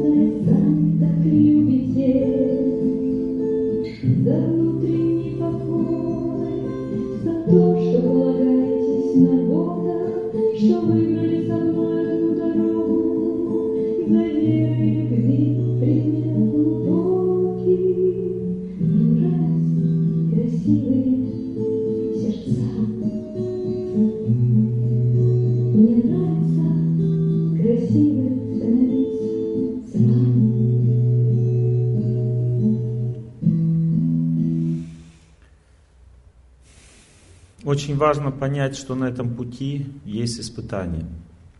Когда человек вступает, вступает в более близкие отношения с духовными людьми, то более близкие отношения всегда имеют более ранимую природу. Вот когда люди жили как бы в обществе, есть три типа среды, в которой человек живет. Первый тип среды это невежественная среда. Там очень страшно жить. Там живут криминал, бродяги, наркоманы, пьяницы, развратники, бандиты. Невежественная среда, страшная среда. Там очень страшно жить, опасно. Сейчас фильмы все показывают вот эту среду. Там агент номер 8, там 95-й агент, или там как бы сыщик, бандит. Они все из одной оперы, они шугаются все ходят. Надо убивать, искать, побеждать, преодолевать.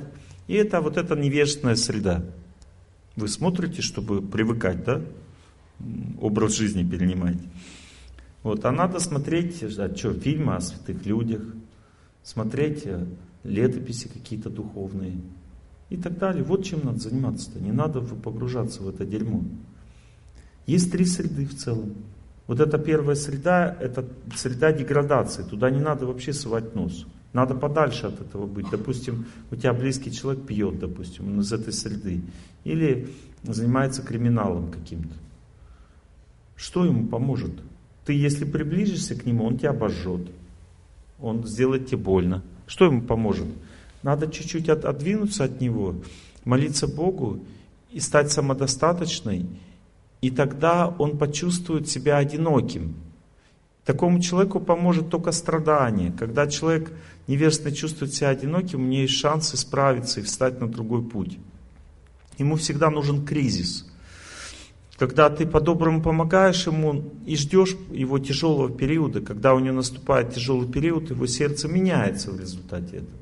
Если ты проявляешь к нему доброту, потому что если ты отворачиваешься от него и не хочешь иметь с ним дело, это проклятие. Он дальше будет деградировать.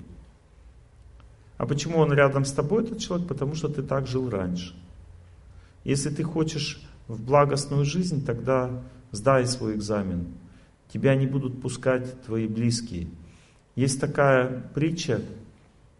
Один человек держал скорпионов в открытом большом чашке. И все, как бы вокруг песок. И как бы ничего не, закры, не закрыто. Его другой человек спрашивает, а почему ты их не закрываешь?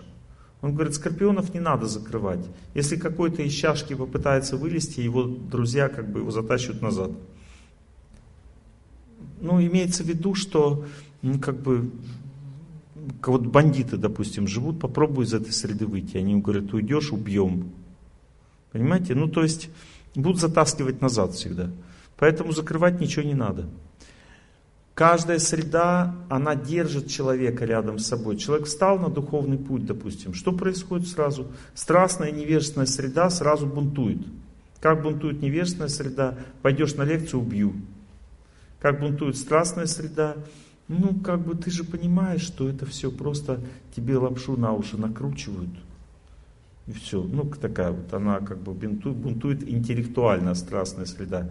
Невежественная с запугиванием, а страстная среда отторжением знания. То есть чванливо к знанию относится, страстная среда. Откуда эти среды берутся? Они берутся от веры.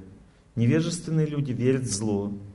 Страстные люди верят в богатство, в деньги, в успех. Благостные люди верят в любовь, в отношения, в развитие, в Бога, в чистоту.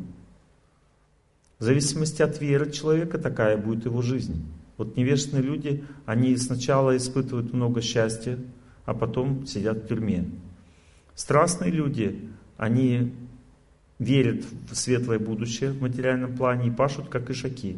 У них пять стадий их жизни. Первая стадия называется э, как бы верю, что все будет хорошо. Или энтузиазм. Вторая стадия усталость. Третья стадия надлом. Четвертая стадия – кризис. И пятая стадия дальше или невежество, или благость. Или человек понял после этого кризиса, что дальше так нельзя, надо менять свою жизнь. Или деградация, пьянь, бандитизм там, и так далее. То есть страстная среда это переходная среда. Благостная среда это среда успеха и счастья. Вот смотрите, некоторые говорят, Олег Геннадьевич, благостная среда это ободранная среда. Там нет счастья, потому что там все бедные, несчастные. Это неправильное мышление. Вот смотрите, в благостной среде есть тоже страстные зоны и невежественные зоны. Вот, допустим, в благостной среде кто из духовно развитых людей ободранный ходит? Это люди, у которых очень много невежества в сердце. Их невежество им говорит, не надо работать, надо просить милостыню. Или, допустим, ну, как бы они не хотят э, ничего отдавать людям, хотят просто жить, перебиваться. Больше молись, меньше работай.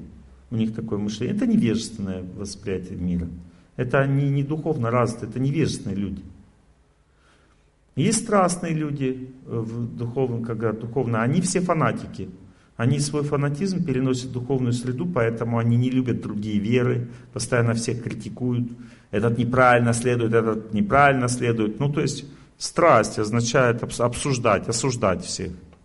И есть благостные люди в благостной среде, в духовной среде. Это люди, которые всех любят, заботятся обо всех. Они простые, добрые, возвышенные. И эти люди делятся на две категории. Одна категория это люди, которые идут в деятельность, в общество, в мир. А вторая, которые больше отреченный образ жизни. Но отреченный не означает, что они дикие. Они, заботятся, они как бы вкладываются в духовных людей. Они очень социальные, эти люди. И вторая категория это люди, которые идут в общество. Они служат обществу. Это тоже духовно развитые люди. И каждый получает свое. Те, кто служит возвышенным людям, они очищаются и обретают очень глубокое чувство любви. А те, кто служит обычным людям, они приобретают еще высокое положение в обществе, тоже очень ну, хорошие качества и все прочее. Ну то есть и так, и так человек получает огромное благо когда он в духовной среде находится. Духовная среда – это не среда нищебродов, которые занимаются духовной практикой. Духовная среда – это среда развитых и успешных людей. Потому что человек воистину становится успешным, когда он правильно живет.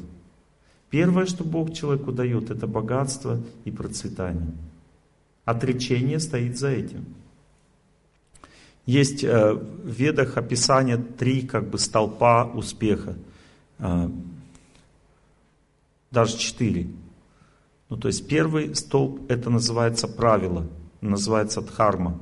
Делай все правильно в жизни. Когда человек проходит этот столб успеха, а, он достигает, он накапливает очень много благочестия. И второй столб называется артха или, собственно, успех. Человек сразу же обретает высокое положение в обществе, когда он правильно живет. Сразу же это будет первый плод. Дальше следующий плод называется кама. Кама означает счастье. То есть хочешь материального счастья? Пожалуйста. Некоторые погружаются в материальное счастье после духовной практики. Хочешь духовного счастья? Пожалуйста. Чего, любой, любое счастье выбирай. Но счастье тебе обеспечено. И потом дальше, следующее называется мокша или освобождение. Человек вообще уходит в рай или в духовный мир. То есть он в этом мире испытал счастье, и в следующем потом еще испытает. Если он встал на правильный путь. А правильный путь означает делать все правильно. Есть заповеди, по которым надо жить. Один святой царь полюбил девушку. Ну тогда можно было много жен, девушки все красивые, святой царь один. Получается как бы совпадение. Ну то есть Девушки готовы поделиться между собой. Вчера слушали, поделились. Папой поделились. Вот. Ну и как бы полюбил, полюбил девушку, да. Но девушка была одна проблема всего. У ней был муж. Ну, небольшая проблема для царя. Ну, как бы, ну, что делать? Ну, полюбили мы друг друга, ведь любовь выше всего же, правда? И, а это возвышенный очень царь. Но все люди совершают ошибки, понимаете? И он вот совершил такую ошибку. Ошибка, любовь, очень злая штука. И она взяла его, вот заставила нарушить закон. А у этого царя был пророк.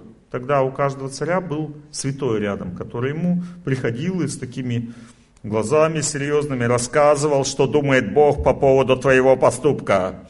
И как бы рассказывал все серьезно очень. А с царями Бог разбирался быстро очень. Мы можем в следующей жизни получить наказание. Там все быстро происходило. Ну, это-то царь, ну что он сделал? Ну, что с этим, как бы, с ее мужем? Ну, послал его на войну, тот там погиб. Все, она освободилась, он взял замуж. Все вроде как бы честно. И этот э, пророк пришел к нему и сказал, вот если э, есть богач, ну, он говорит, рассуди, у меня есть случай, рассуди. А, он говорит, есть богач, у которого много овец. И есть бедняк, у которого только одна овца всего. И этот богач берет как бы, как бы у этого бедняка овцу, а чтобы он не вякал, еще и наказывает его. Что сделать с этим богачом? Ну, тут пророк говорит. И царь говорит, наказание для такого человека смерть. Ну и как бы пророк говорит, я понял, и пошел. А это, ну, а этот спрашивает, а что это за человек? И пророк разворачивается, говорит, этот человек ты, твоя жена, которую ты отнял у бедного человека, забеременела, и этот ребенок родится мертвым, потому что ты убил ее мужа. И пошел. И потом этот царь начал молиться Богу, поститься там, валяться перед алтарем, и ребенок родился все равно мертвым. Поэтому, дорогие мои друзья, берегите честь с молоду. Хоть ты святой, хоть не святой, делай все правильно. Иначе по шее получишь. А?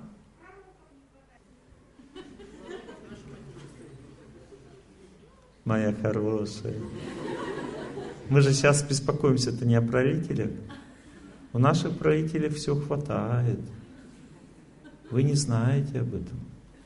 Я общался буквально вот месяцев семь назад с одним очень возвышенным человеком. Он является наставником одного из высокопоставленных людей.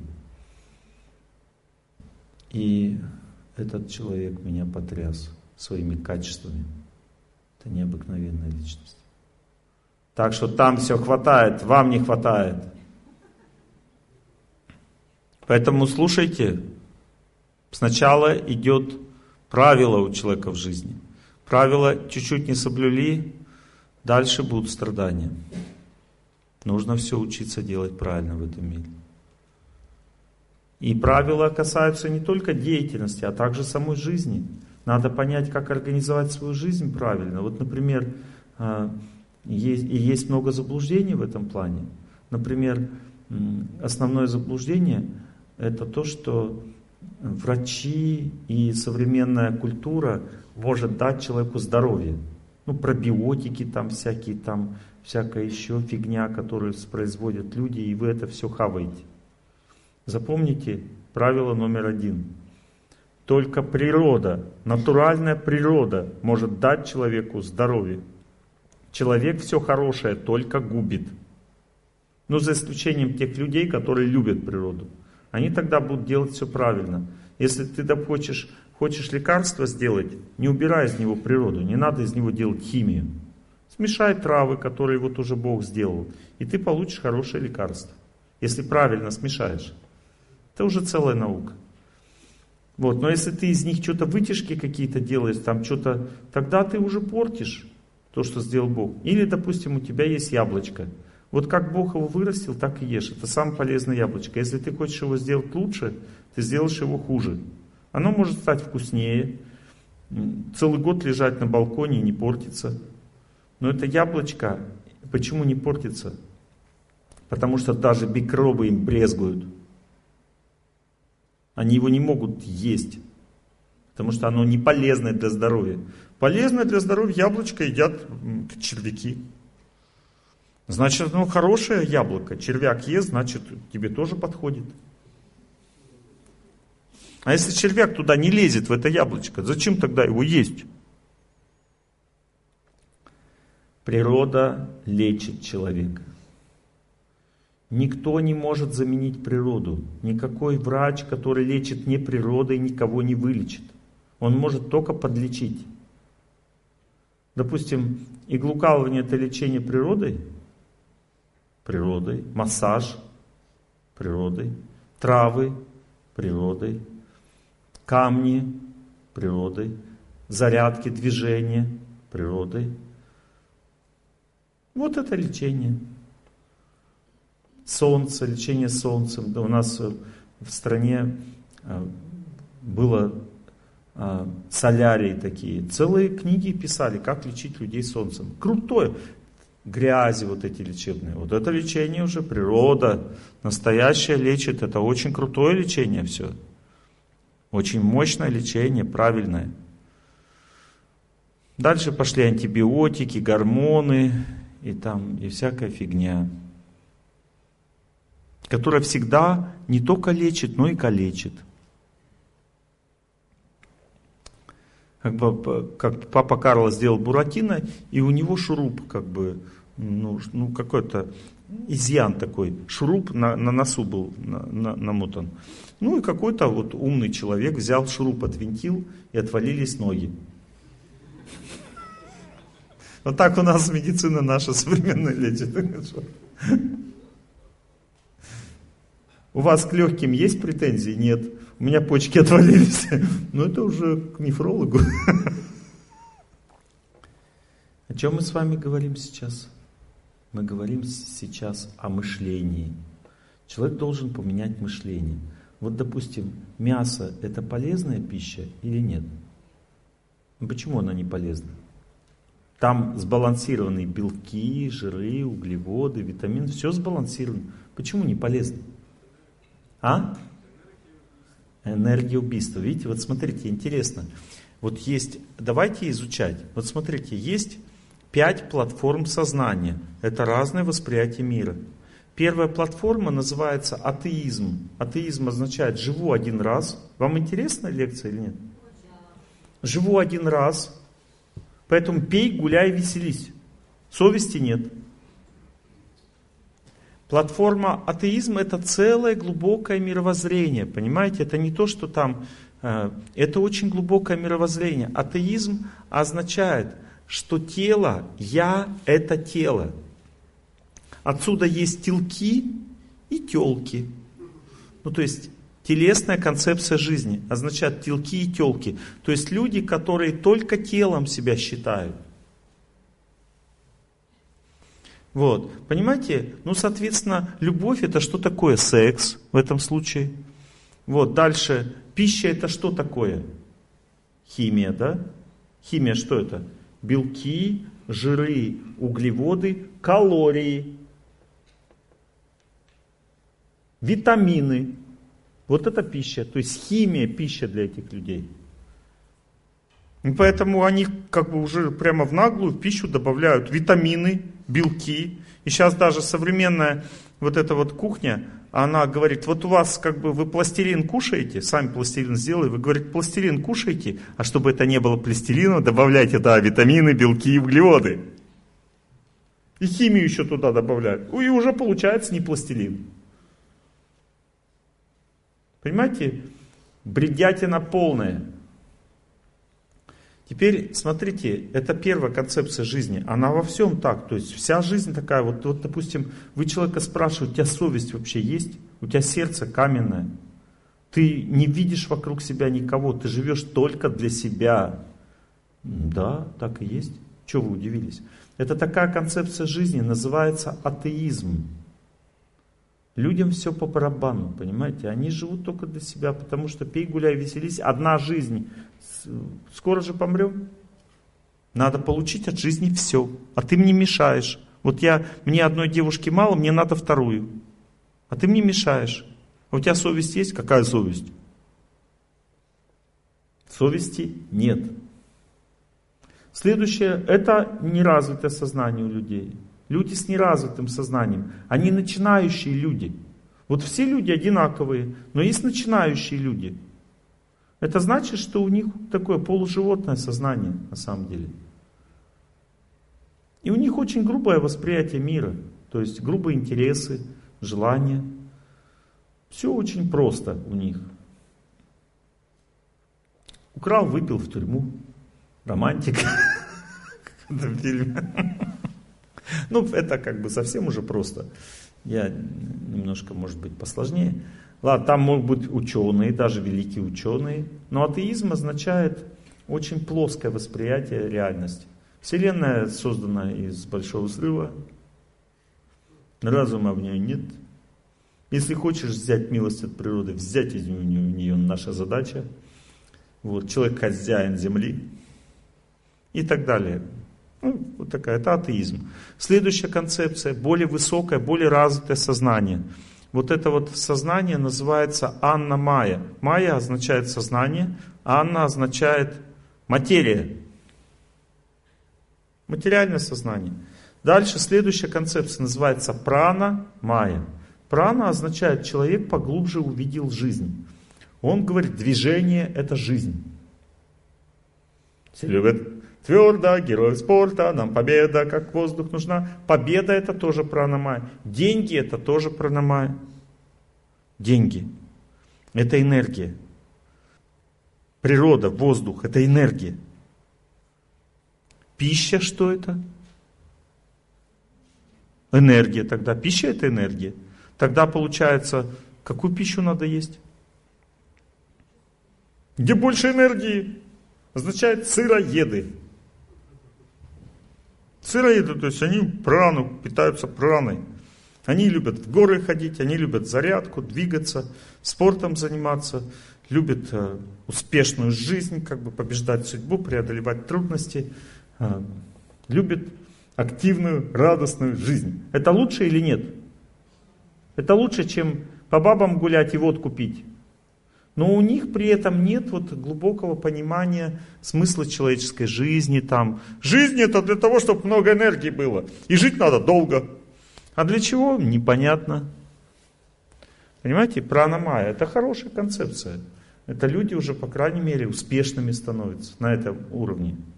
Но они совсем по-другому питаются, они по-другому относятся к жизни. Им в жизни нужна энергия, означает природа, свежий воздух. Они куда едут жить? Они едут на природу жить.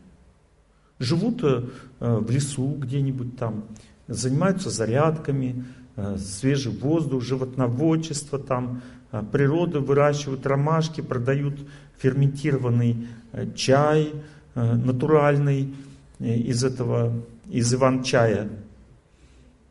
Вот. И все, что природа дает, они все продают и приносят огромную пользу людям. И сами питаются сырой пищей. Ну, у меня Максим тоже сыроед, но он другой сыроед, он сыр любит.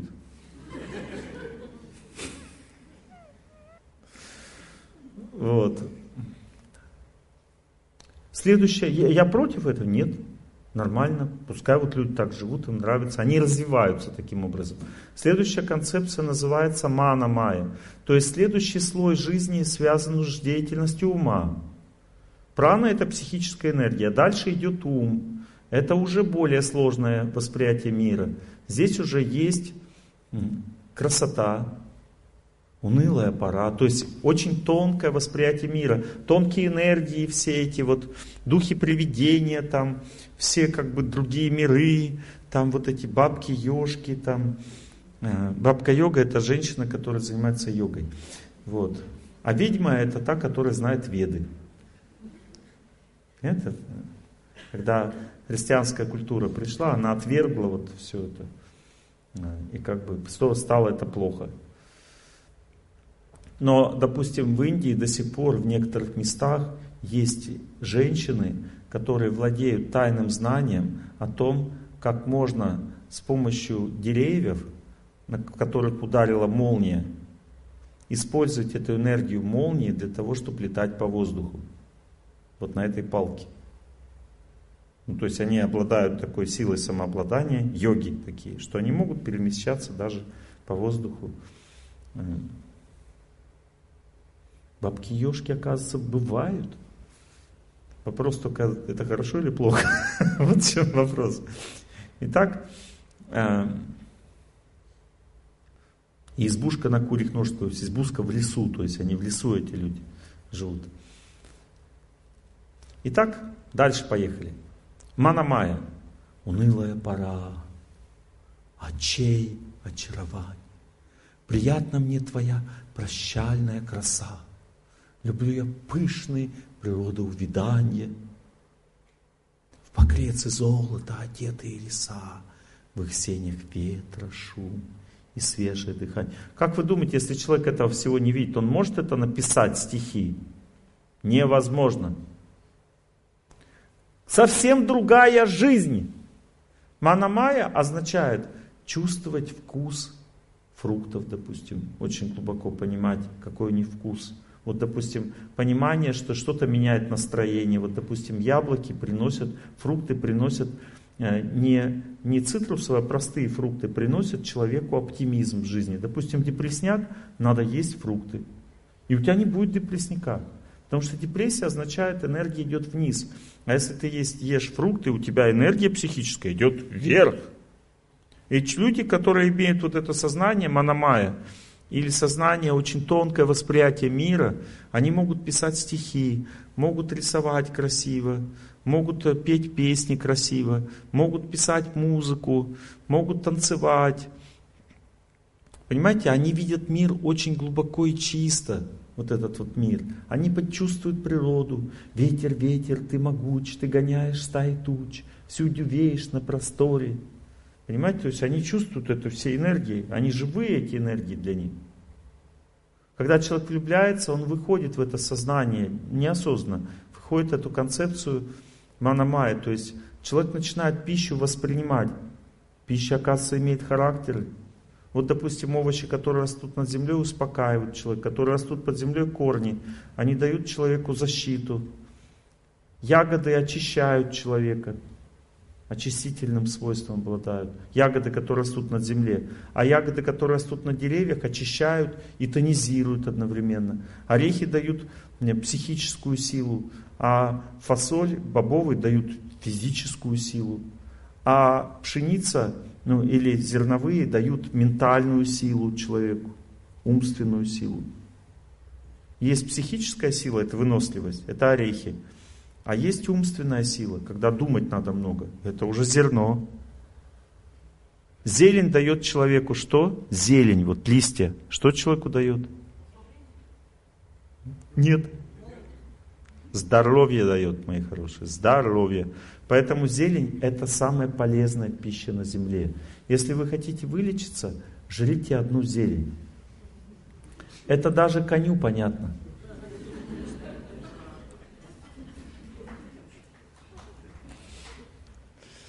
Я вам серьезно говорю, потому что есть энергия огня. Самая чистая энергия огня – это энергия солнца. Запомните, это самая чистейшая энергия здоровья, это энергия солнца. Если ты ее сможешь усваивать, для того, чтобы энергию солнца усваивать, надо очень быть радостным. Ра означает солнце, дасть означает дарить. Если ты всем даришь радость, дарите солнце, как весенние цветы и станет на земле еще светлее. Понятно? Радость всем дарит, что солнце в тебя в своем первозданном виде входит, и ты получаешь все виды здоровья. Потому что солнце укрепляет иммунитет, дает человеку жизнерадостность, дает, дает чувство собственного достоинства, женщинам дает красоту, девушка краса, красная девица, означает солнечная. Вот. Ну то есть солнце дает человеку очень много. Если он его любит и любит людей одновременно. И если он не показывает ему задницу. Некоторые как бы ложатся на пляж и солнцу показывают задницу. Самому святому, как бы, что есть над землей, показывают задницу. Ну хорошо, значит получишь по заднице, прямо с солнцем. Ну то есть, если человек показывает солнцу одно место, значит он получает что? Рак свой организм. То есть он получает наказание от солнца. Он получает деструктивную солнечную энергию, которая дает воспалительные процессы человеку, снижает иммунитет. Все наоборот делает, дает ему гневливость, обидчивость. И также происходит с человеком, если он поздно встает с постели. Вот, допустим, человек не встал вовремя, у меня целая лекция есть по режиму дня, послушать. Не встал человек вовремя, значит, тогда будет наказан солнцем. У него будет обидчивость, гневливость, раздражительность. Это все от позднего вставания. А если человек не лег вовремя спать, то он не выспится ночью, он будет иметь плохой сон и плохую энергетику в жизни. Так солнце и луна наказывают нас, если мы не хотим следовать их законами. Эта концепция жизни, знаний, этих всех вещей называется мана-майя или умственная платформа. Есть телесная платформа, есть праническая платформа, есть умственная платформа. На умственной платформе человек что ест? Он есть характер продуктов питания, потому что он работает над своим характером. Поэтому он знает, что ему есть. Вот у него, допустим, а, честности не хватает, он яблоки ест. Твердости не хватает, груши ест. Если ему не хватает нежности, сливы ест. Если ему не хватает оптимизма, абрикосы ест. Если ему не хватает трудолюбия, трудо, ну, как бы, э, энергии, арбузы ест. Если не хватает детей, авокадо ест, кокосы ест. Это энергия, оплодотворяющая сила. Кешью, орехи, допустим, для женщин улучшают возможность зачинать детей. Кешью и арахис это женщинам, а мужчинам зачатие усиливают фун, э, фундук, не, не надо мне это подсказывать. Вот. Фундук, потом дальше э, макадамия, орех, фундук, макадамия. Мужчинам помогают зачать. И кедровый орех тоже. И так далее. Видите, всякая пища имеет влияние на нашу жизнь более глубокое, чем, а, а допустим, цитрусовые дают человеку активность, мышление такое. Вот поэтому мандаринами кидать, чтобы вы на лекции соображали немножко, что у вас шевелилось там внутри. Это манамая, следующая концепция. То есть человек начинает работать над своим характером. Он понимает, что нужно всем служить, любить природу уже по-другому. Не просто потому, что в ней энергия, а он начинает ее чувствовать характер. Он говорит, а, у него все оживает, природа оживает такого человека. Это происходит также когда человек влюбляется. Вот как в любовь, это как раз вот это вот чувство, что все живое. Это выход на эту концепцию, потому что любовь в уме живет, она между людьми объединяется через ум. Поэтому человек, когда влюбляется, он начинает глубже э, видеть этот э, мир, красивее начинает его видеть живее, оно, мир этот оживает. И музыка, вот умственное сознание, очень изысканное, очень красивое, изысканное. Сейчас вот эта музыка, телесное сознание, это быпс, быпс, быпс, быпс. Это музыка телесного, а музыка умственного сознания, вот, ну, музыка, которая вводит в мир красоты человека. Вот такая.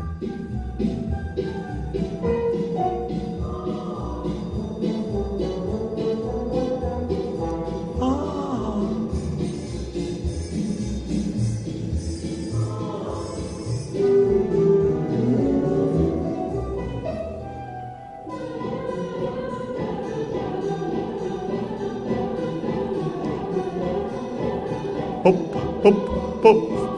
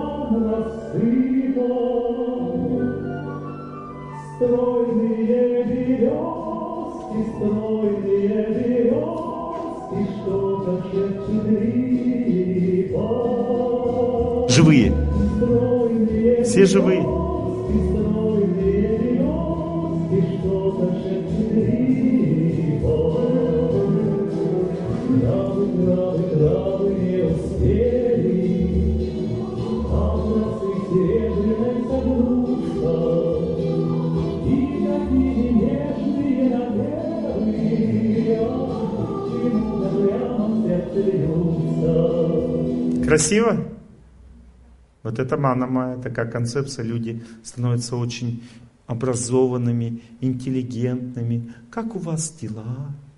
Ну, такие очень добрыми. У них есть этика, есть эстетика, есть чувство правильное. Они интеллигентные люди. Это манамая означает интеллигент. Ну, пранамая означает как бы сыроеды. Ну, то есть они как бы... Вот я, допустим, на вегетарианском фестивале встретил с сыроедом. Он говорит, как ты питаешься сразу? Я говорю, я об этом не думаю. Да надо думать. Я говорю, как часто? Постоянно. Вот я съел помидорку, через час морковку, раздельное питание. Я говорю, а вы можете поговорить со мной, кроме еды, о чем-нибудь другом? Нет. Ну, замечательно. Пранамая. Вот. Думает постоянно о морковке и о помидорке всю жизнь. Хорошо. Но люди в следующей концепции Манамая, они открывают красоту этого мира. У них есть Микеланджело, у них есть красивый, у них есть картина Репина. Понимаете, у них есть вот это все. Это русский музей в Питере. А если хотите Пранамаю посмотреть, войны, сражения, тогда Эрмитаж. И там все такие. Вот. А, а русский музей это уже более высокая концепция. Там природа, доброта, вот это вот глубины, глубокие чувства, Айвазовский, вот это море, вот это уже более высокая, глубокая концепция жизни. Но в этой концепции нету совести, к сожалению, пока, потому что совесть это более высокая концепция, называется вигьяна майя. Что такое вигьяна или платформа разума? Это платформа, с которой начинается разумное существование. Разумное существование не означает закончить институт, не означает стать доктором наук. Разумное существование означает углубляться в понимание смысла человеческой жизни. И когда человек на платформе пранамайи находится, он ест сырую пищу, чтобы была сила. И силы у них дофига. Вот. Честно вам говорю. И здоровье тоже. Вот. Допустим, а у собачки точно так же, потому что она находится на этой... У животных есть две концепции. Это аномая, то есть телесная платформа, они себя считают телом, и праномая. Поэтому собачки могут бегать целый день, у них столько энергии, их не остановишь. Собачка может рядом с машиной бежать, понимаете? И нормально. Почему? Потому что праномая концепция, вот, много энергии. Тык-дык, тык-дык, тык-дык, тык-дык, тык-дык. Вот, если человек вот на этой платформе находится, он, допустим, любил только бегать, вот из лекции Олега Геннадьевича взял только бег, больше ничего, ни молитву там, ни работу над собой, ни э, веру, только бег. Тык-дык, тык-дык, тык-дык. То в следующей жизни он рождается антилопой гну. Бегает дальше, бегает, и все, классно. Набегается вот так вот. Поэтому надо брать все от жизни – изучать выше, да, сознание. Вегьяна Майя, разумное существование. Что человек ест? Он уже не ест характер пищи. Он не ест прану в пище, характер не ест. Белки, жиры, углеводы не ест. Он ест что-то другое. Что он ест в пище? М? М? Не знаете? Он ест в пище веру. Он ест только освященную пищу, этот человек. Он ест не любовь к Богу. Понимаете? Я разок был в одном древнем совершенно храме. Этому храму несколько тысяч лет. Это огромный, на самом деле, храмовый комплекс. Там сотни и сотни храмов. Огромное количество храмов и все вокруг одна стена. Этот комплекс называется Шрирангом. Это такое необычное место в Индии. Я когда туда приехал, там сидит один святой забальзамированный, который сам сказал своим последователям 800 лет назад, как сохранить его тело. И они, этот бальзам специально для него сделан, для его тела. Специально меняют раз в месяц ему. Вот, и бальзамируют заново его тело. И у него до сих пор растут ногти. Ему обрезают раз в месяц ногти. Этого святого называют, зовут Рамануджачари. Так вот этот святой, он вот так вот сидит. Тело у него вот так сидит. Вот так. Так вот, знайте, что этот святой, он давал знания своим ученикам и в определенный момент им сказал, пришло время мое уходить из жизни. Сейчас я с вами попрощаюсь, вы сделаете с моим телом то-то, то-то, и я всегда буду с вами, если вы будете мне молиться. И будете как бы, ну, считать меня своим наставником. И это будет длиться долго. Больше тысячи лет я буду с вами. Ну, такое предсказание сделал. И они говорят, учитель, мы не готовы с вами расстаться. Можете еще хотя бы сутки нам давать наставление? Он говорит, ок. И еще сутки им подавал наставление. А когда это закончилось время, он вот так вот благословляю. И оп, ушел из тела по своему желанию. Круто! Куда он ушел? В духовную реальность. Его тело взяли, забальзамировали, и он до сих пор там сидит. Я когда 20 минут рядом с ним почитал молитву, я чувствую, что у меня глубже, глубже, глубже, глубже, что-то туда. И потом раз, я почувствовал себя маленьким и вечным на секунду. Вот рядом с такой личностью мгновенно я почувствовал себя душой за 20 минут. Один раз в жизни у меня такое ощущение было. Благодаря присутствию такой необыкновенной души. Я сейчас не об этом вам рассказываю. Я вам рассказываю о том, что я когда ну, пошел туда вглубь, в храмовый комплекс, я проголодался в это время, и я захотел попробовать пищу, которую готовят вот эти священники, которые там уже много столетий, отец от сына перенимает это знание, как готовить освященную пищу. Я пришел туда, я говорю, я хочу попробовать вашу освященную пищу. Они говорят, эту пищу раздают вот такое-то время, э, приходи и как бы с тарелочкой там подносит, тебе все положат. Я говорю, а если я не служитель этого храма? Этот человек говорит, тебе все положат. Я пришел, увидел этого человека, подошел к нему, он мне положил освященную пищу, посадил меня. Я сел, он сел рядом со мной и смотрит мне в глаза. Говорит, ешь. Я готовил это так, как мой отец готовит. Я готовил это на дровах с молитвами, очень чисто и возвышенно. Это простая пища. Это не ресторан, простая пища. Там просто рис, там, просто овощи тушеные. Все очень просто. Ничего сложного.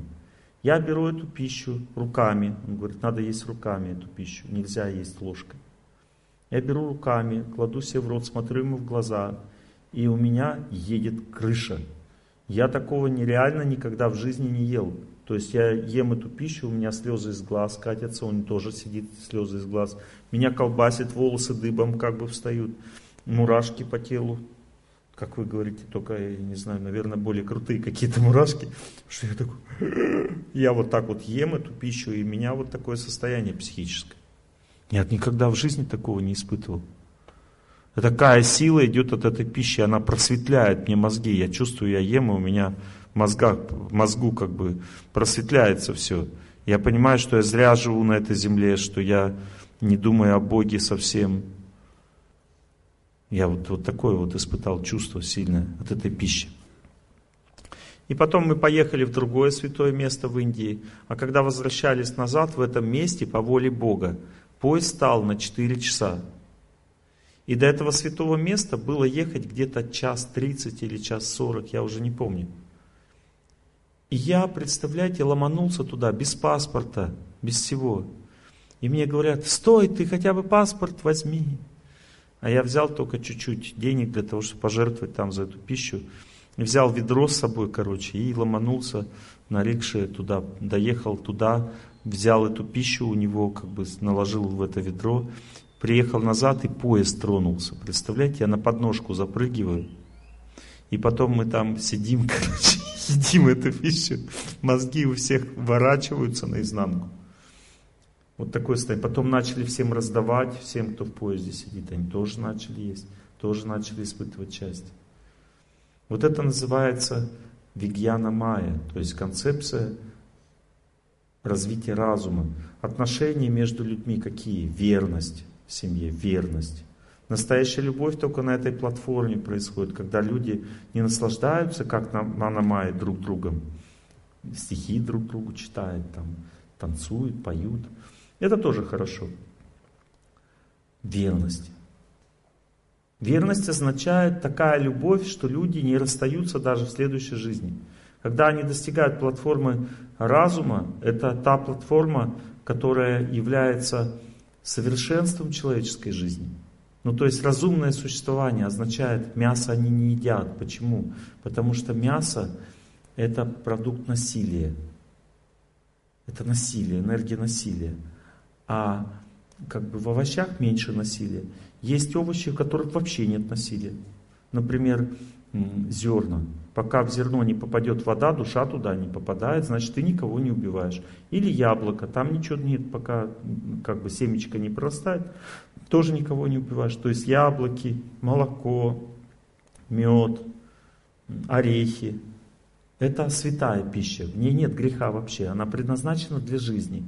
Есть пища, которая создает какую-то боль растениям, допустим, листья. Но эта пища, так как растение, растительная форма жизни, это сон без сновидений, то есть дерево стоит, оно себя не понимает. И поэтому оно потихоньку киснет. Но если веточки обрезали ему, то оно оживает и начинает расти активнее. То же самое листочки, когда обрезают. Но если вытаскивают свеклу, допустим, из земли, то забирают жизнь уже растения само. То есть жизнь растения находится вот настолько от земли в корне. Под землей жизнь растения находится в корне. То есть выше обрезали, растет, ниже обрезали, растет. А вот по этому месту обрезали, все, не растет. Понятно? Там душа находится у растений, душа. У растений тоже есть душа, и у животных есть душа. А у рыбы нет души. Вернее, как бы это водоплавающее растение. Рыба плавает, но она при этом ничего не соображает. Я шучу с вами. Вот смотрите, допустим, есть разные животные формы жизни с разной... Э, животная форма жизни означает сон со сновидениями. То есть животные себя уже осознают, но очень слабо. И глубина осознания разная. И чем меньше глубина осознания, тем меньше человек страдает от того, что ест такую пищу. Допустим, самое неразвитое восприятие мира – это мы веселые медузы, мы похожи на арбузы. Ну, то есть медузы, вот эти все, вот эти как бы... Вот это все вот плавает, как бы, оно вообще не понимает, что оно живое. По нулям просто. Рыбы, у них есть только два восприятия, только страх, у них есть только страх и желание что-то схватить. Страх и жадность. Вот у них два чувства. И они так живут, у них нет больше никаких чувств. Они боятся или агрессируют. Одно из двух. Вот у них два как бы чувства. Очень слабо развитые живые существа. Более развитые ящерицы. Вот эти вот земноводные. У них есть любопытство уже. Как бы они, ну, то есть у них как бы уже более, еще более развитые птицы. У них есть уже положительные эмоции. Чирик, чирик, чирик, чирик. Вот. Еще более развитые вот эти вот мелкие животные, зайчики всякие. Еще более развитые хищники, хищные животные. Еще более развитые домашние животные. Самые развитые домашние, поэтому домашних животных вообще есть нельзя. Потому что они почти что как человек. Ну то есть считается, что домашние животные, они по сознанию похожи на грудных детей. Вот они также вот разного возраста грудные дети. Понимаете? То есть вот у них такое сознание. Их нельзя убивать вообще, это большой очень грех. И чем менее развито животное, тем меньше грех убивать. Но еще меньше грех убивать растения. Я вам сейчас рассказываю вегьяна маю сознание. Рассказываю о том, что спиртное это не полезный напиток. Почему? Потому что оно связано с веселящим духом. А веселящий дух, он делает обмен. Он дает человеку счастье взамен на волю его. Ну то есть, если ты выпил, значит ты уже счастье сам испытать не сможешь. Ты можешь испытать счастье только вместе с ним. То есть для того, чтобы быть счастливым, тебе надо выпить опять. Ну а если человек не пьет, он может сам быть счастливым. Без этого веселящего духа. Это называется Вигьяна Майя. Вигьяна Майя говорит о том, что есть Бог. И она говорит о том, что ну, человек сам по себе находится вот здесь, в области груди. Мы маленькая духовная искорка, вот здесь вот. А сзади нас находится Господь в, каждой, в каждом теле. Господь всегда живет рядом с нами. И цель человеческой жизни не смотреть в этот мир, а развернуться к Нему. Это называется внутренняя жизнь. Научиться постигать жизнь через Бога. То есть ближе к Нему быть. И вот это постижение высшей истины, что такое совесть, что такое правила, зачем они нужны. Все правила, вот эти грех, не грех, все это означает приближение к Богу, отдаление от Бога. Все. Больше ничего. Если человек делает что-то праведное, он приближается к Богу. Если он делает что-то неправедное, отдаляется от Бога. Как освещать пищу? Все это очень просто. Вот, допустим, вы готовите, и во время приготовления вы повторяете любую молитву. Лучше всего славить Бога. Эта пища уже освященная. Все. Не обязательно, какое-то время. Лучше всего не думать ни о чем другом. Там есть разные стандарты. Например, попробовала пищу, уже все, она твоя. Если ты готовишь и не пробуешь, она может принадлежать Богу. Также Богу больше нравится листок, плод, цветок. Ему не нравится мясо. Некоторые люди готовят мясо и освещают. Бог принимает это все, но ему не нравится.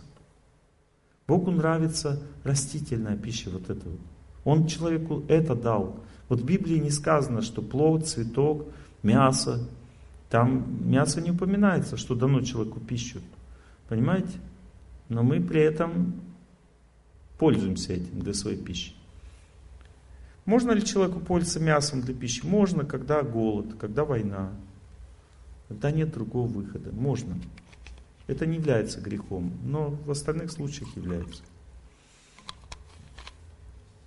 Нам мы можем жить без мяса. Вот я, допустим, э, я в Киеве э, читал детям лекцию по вегетарианству. Шуточную, то есть на радио, шуточная передача такая. И они меня спрашивают, и ребенок один говорит, дяденька, но ведь без, масс, без мяса нельзя жить. Мне говорит, я говорю, да, конечно, без мяса нельзя жить. Впервые на украинском, на киевском телевидении перед вами мертвый доктор, потому что я без мяса уже 30 лет. Они все смеются. А? Сало вообще не про сало, это мне на перед передачей как бы этот человек, ведущий сказал, про сало ни слова. Это святое. Так, мои дорогие друзья, видите, есть вот эта высокая очень концепция жизни. Там очень высокое счастье люди испытывают. Они не покидают друг друга, когда уходят из жизни. Они понимают, что такое судьба, чувствуют судьбу. Судьба на платформе разума только чувствуется, на низших платформах не чувствуется. Человек может в этой, на этой платформе видеть судьбу другого человека, знать, как ему помочь. На этой платформе человек становится мудрецом, то есть он способен преодолевать трудности своей внутренней силой. Он понимает, кто такой Бог в какой-то степени.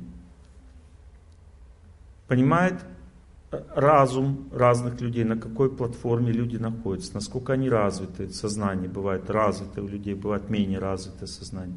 Когда менее развитое, он не дает людям слишком много, как бы, дает столько, сколько они могут вынести.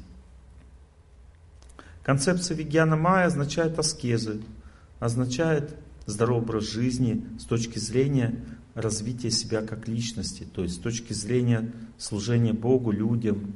На этой концепции есть долг, есть самопожертвование, есть э, святость, есть э, отречение, есть э, подвиг и все прочее. Все это оттуда, из этой оперы. На платформе Манамай нет подвига. Есть просто счастье, красота. А на платформе Вигьяна Майя есть уже долг, подвиг, сила, аскеза, есть верность. Верность – это сила женщины. И на платформе Вигьяна Майя люди видят, что женщины состоят из благословляющей силы. Вот женщина сама, она не может преодолеть судьбу, но она может дать человеку способность преодолевать судьбу. Вот женщина дает рождение, допустим. И женщина забирает рождение. То есть женщина состоит из энергии, которая влияет на жизнь. Поэтому первое правило жизни – не оскорбляй женщин, если хочешь, чтобы у тебя все было нормально. То есть веди с ними аккуратно, потому что они опасные. Они могут подумать тебе плохо, и тебе капец. Ну, то есть женщины опасны своим мышлением. Мужчины поступками опасны, женщины мышлением, мыслями. Мысли женские обладают силой, влияющей на окружающий мир очень сильно. Поэтому женщины переживают о всех, как влияют на ситуацию своими мыслями. Они очень активно включены в жизнь. Мужчины как бы, ты переживаешь? Я не знаю. Вот. А женщина, она очень активно включена в жизнь, она может благословлять, может обижаться. И женщина участвует в судьбе, в судьбе этого мира. Когда фашисты шли на Москву, они ну, совершили одну ошибку небольшую. Они публично опозорили и казнили, повесили очень возвышенную, благочестивую женщину, которая перед смертью им кое-что пообещала. И после смерти ее это обещание выполнил товарищ Сталин. Он сказал, эту дивизию в плен не брать. Не дивизию там, а вот эту, там полк или что там. Ну, то есть вот это подразделение, которое повесило эту девушку, Зою Космодемьянскую, в плен не брали. Их выслеживали и всех уничтожали. Такова была воля этой девушки. То есть убили одну, получили какой результат? Все вот это вот солдатики погибли. Почему? Потому что так действует сила женской энергии. Очень опасно. Бросил жену там с несколькими детьми в проголодь. Там она у тебя еле выбила элементы. Жить будешь не солоно. Ну, проверишь мои слова, как бы посмотришь, это работает, нет, на своей жизни.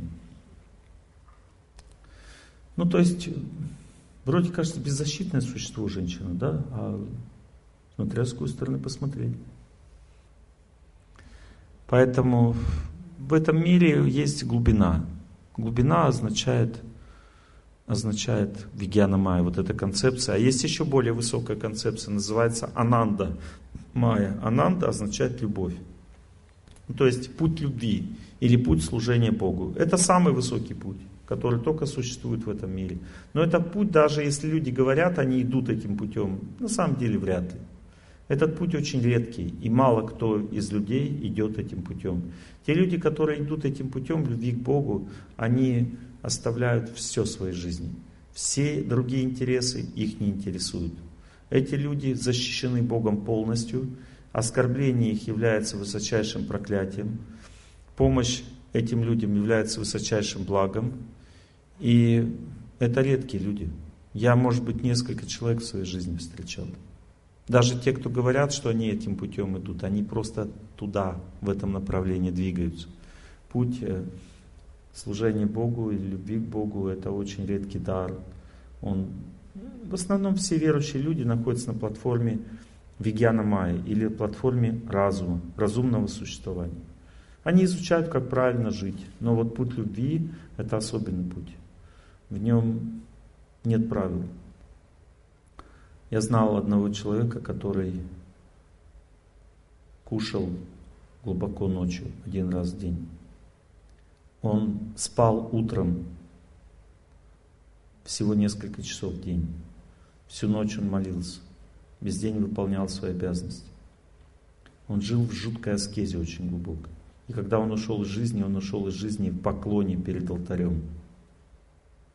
Представляете, такая уход из жизни? Когда я, я, когда человек уходит из жизни, я могу на тонкое психическое тело посмотреть его и понять, куда он ушел. Когда он ушел из жизни, его, у него не было тонкого тела. Вместо тонкого тела я увидел просто нектар, просто счастье и все. То есть этот человек ушел в духовную реальность сразу же, как только ушел из жизни. И обрел вечную, вечную жизнь. Из человеческого рождения вечную жизнь сразу. Представляете? Какое сознание высокого у этого человека было.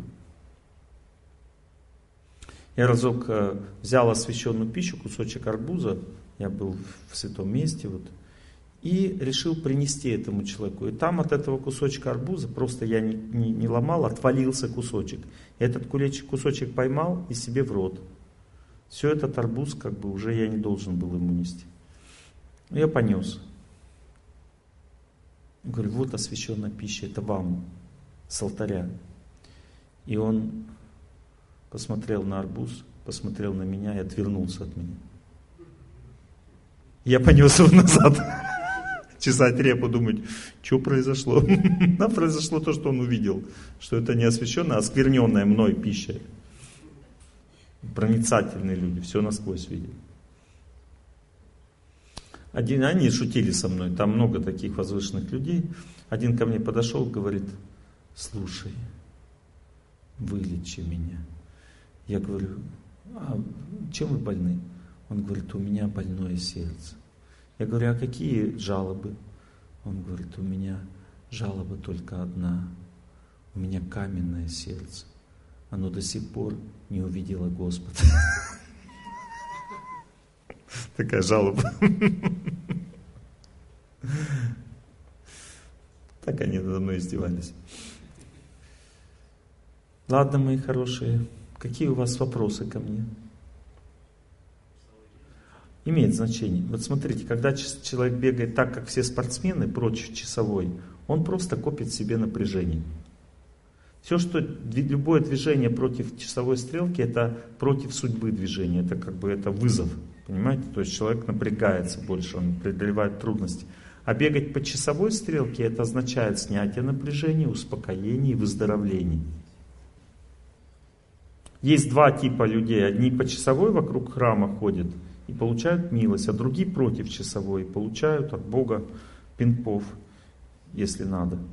Или награду, если достоин. То есть против часовой стрелки означает вызов. А по часовой стрелке означает, что ты согласен со всем. А? По прямой, если? Еще лучше. По прямой, если бежишь, тогда надо как-то возвращаться потом во Владивосток. В машине можно. Долго. Да, но там всего полтора километра.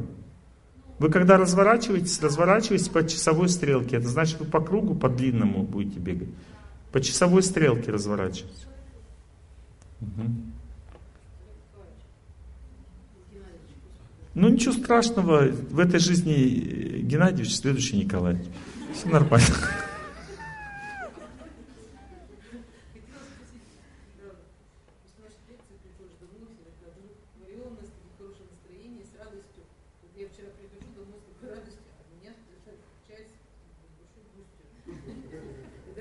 Да. Правильно.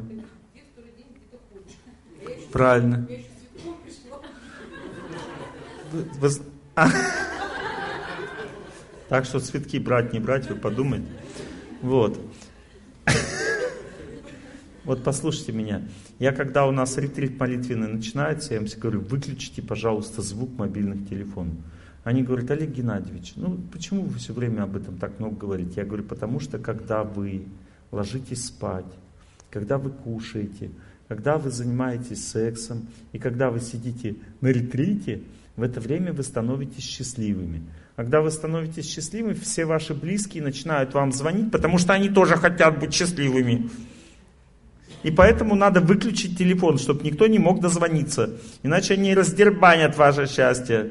Но когда вы все-таки счастливые остались и пришли домой, то они несчастные. Когда ты получаешь какой-то более высокий вид счастья, чем все остальные, они начинают чувствовать себя не очень. А особенно, если твое сознание начинает возвышаться. У людей в страсти разум очень статичный. Они боятся всего, что не так, как все. Понимаете, у людей в благости разум динамичный, он меняется все лучше, лучше, лучше.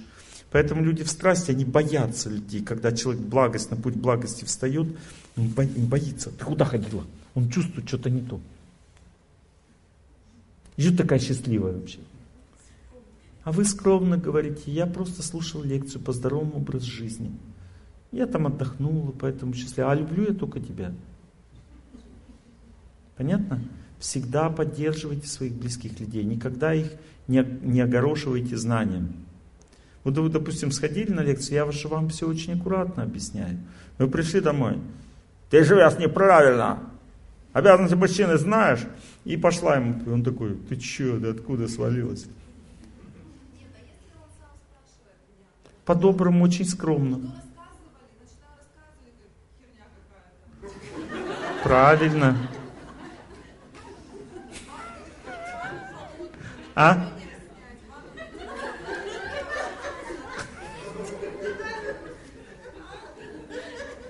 Не рассказывайте, не надо говорить не холодное, а прохладное. Зачем как бы мужчину мучить? Пугать, да. Чего вы пугаете? Потом он вообще вас на лекцию не пустит. Ванну холодную надо ложиться. Мясо перестань жрать. Трупоед проклятый.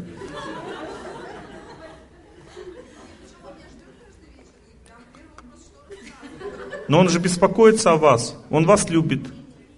Беспоко... Нет, это не интересно, он беспокоится. Женщинам не надо в ледяную ванну. Женщины аскез должны совершать очень аккуратно. Вот, например, женщина должна выбрать для себя, она может бегать вообще в принципе или нет. Если не может, значит надо ходить длительно. У женщины тело более расслабленное, и она может долго прожить, если она правильную аскезу выбрала для себя. Женщина не должна, ну как бы, она не должна копировать мужчин. Женщине не надо делать то же самое, что мужчина делает. Надо помягче относиться к телу, аккуратнее. Допустим, если мужчина закаливается в ледяной воде, женщине можно в прохладной. Дело, тело по-другому устроено. Она лечится более меньшими аскезами, но женщине труднее аскезы совершать, чем мужчине. И даже меньше аскез для нее это аскеза.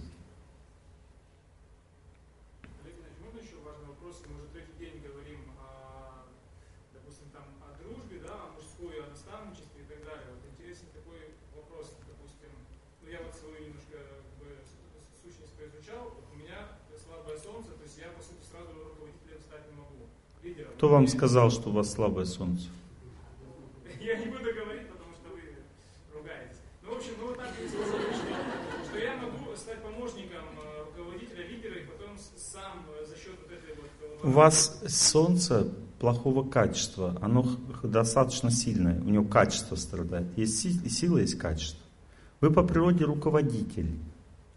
Если человек по природе руководитель, значит солнце у него достаточно сильное. Но вы не, не развитый руководитель, как вы правильно сказали. Нужно развиваться как личность. Вот, отсюда вытекает следующий вопрос. Тогда. Видите, голос, когда вот такой, это руководитель, значит. Все, хорошо. Можно. Я сейчас расскажу вам четыре типа людей. Вот если человек любит просто трудиться, у него, ну, любит люб, любимый труд, да, у него голос м, очень увлеченный такой. Он всем интересуется.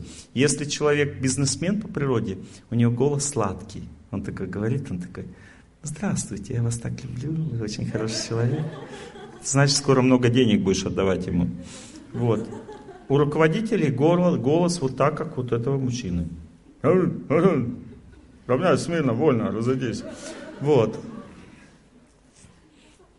А у людей, которые склонны к образованию, голос такой же, как у меня примерно.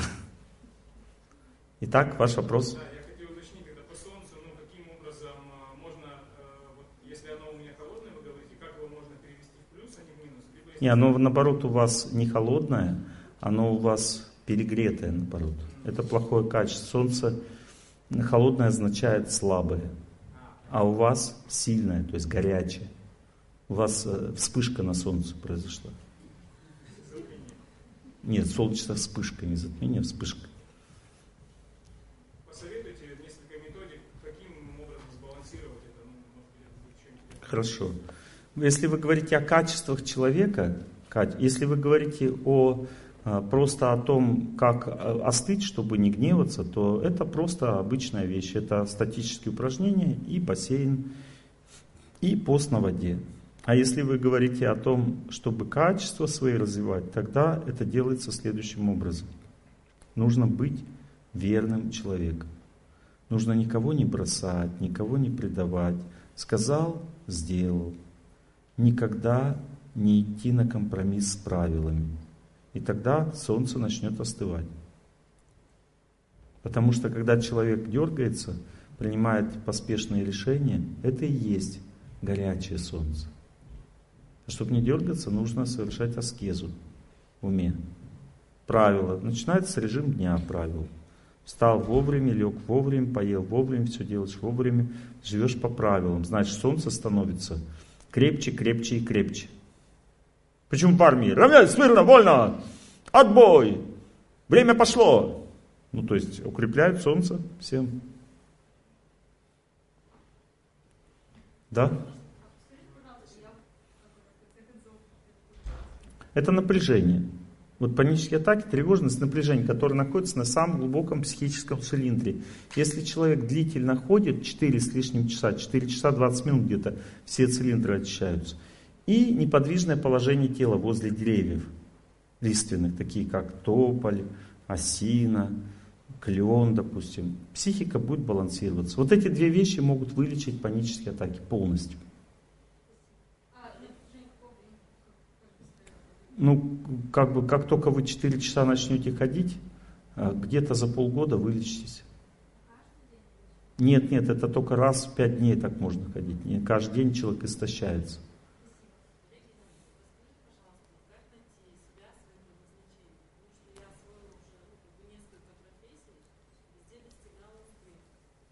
Ну, вы женщина, вам интересно.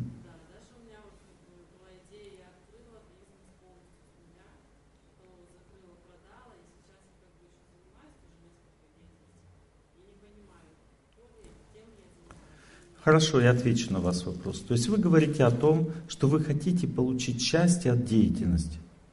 А надо получить, получать счастье от духовной жизни, а делать то, что лучше всего получается в жизни. Вы разделите эти две вещи. Вы счастье получаете от работы над собой, от служения людям, а в деятельности получаете просто спокойствие. Вы хотите очень глубоко с деятельностью как бы наслаждаться. Это невозможно. Она поэтому приносит разочарование, потому что вы деятельность, делаете саму деятельность э, целью своей жизни. Деятельность это инструмент. Вот, допустим, если человек пищу делает целью своей жизни, тогда он неправильно настроен, не будет получать счастье. Пища это инструмент для того, чтобы жить. Наелся для того, чтобы действовать. Вот так же и деятельность. Она предназначена для того, чтобы получить из нее какие-то вещи и направить это на развитие. Поэтому к деятельности надо относиться попроще. Вы же счастье не ищете в том, чтобы в туалет ходить. Некоторые ищут там целую библиотеку, ставят в туалете, там телевизор, оборудуют, чтобы как бы... Ну и потом у них геморрой вылазит. Потому что нельзя в этом искать счастье. Покакал и вышел сразу. Не надо там засиживать. Иначе как бы так же и работа тоже.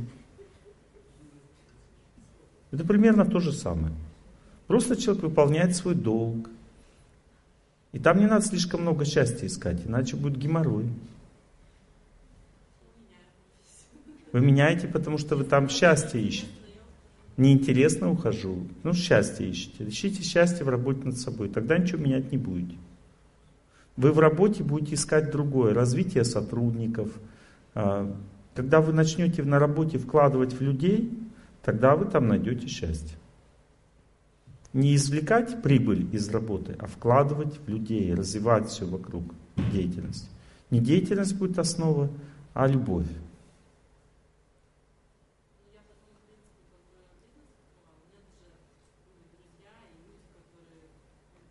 Никто не сомневается в ваших способностях создавать, открывать, развивать и продавать бизнес. Я говорю сейчас вам о другом о более глубокой жизни, даже в бизнесе. И тогда будет счастье. Вот, допустим, я вот Могу лекцию создать, могу прочитать, могу продать. А надо что на лекции делать? Что делать? Развивать людей. Чувствуете разницу, нет? Вперед. Ваш вопрос, девушка с длинными волосами, светлыми.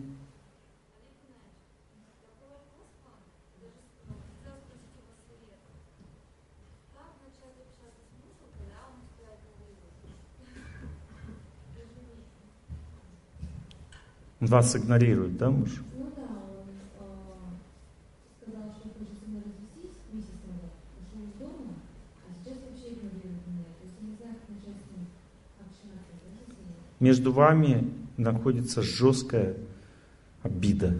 Даже не обида, а унижение. Жесткое унижение. Это между вами такая связь, ниточки незримые. Поэтому сначала мы думаем о Боге, молимся, очищаем сердце. Сердце становится не обида, а отчаяние по поводу мужа, что у вас сейчас, а спокойствие.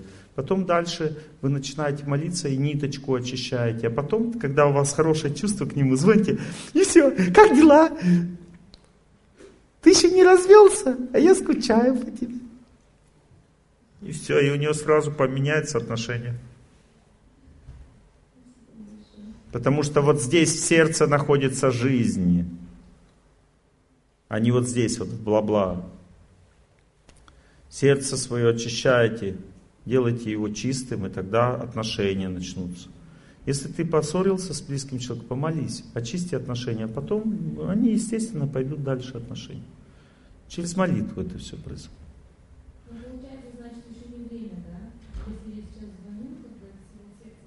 Вы не очистили судьбу. Время уже пришло.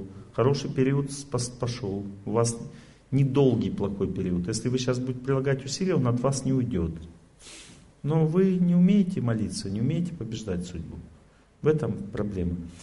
Все, мои хорошие, время-то у нас закончилось. Поэтому мы сейчас...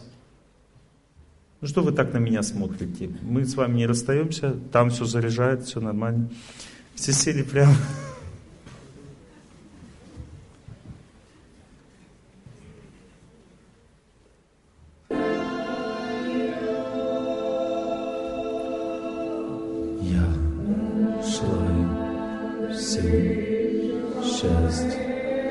Я желаю всем счастья.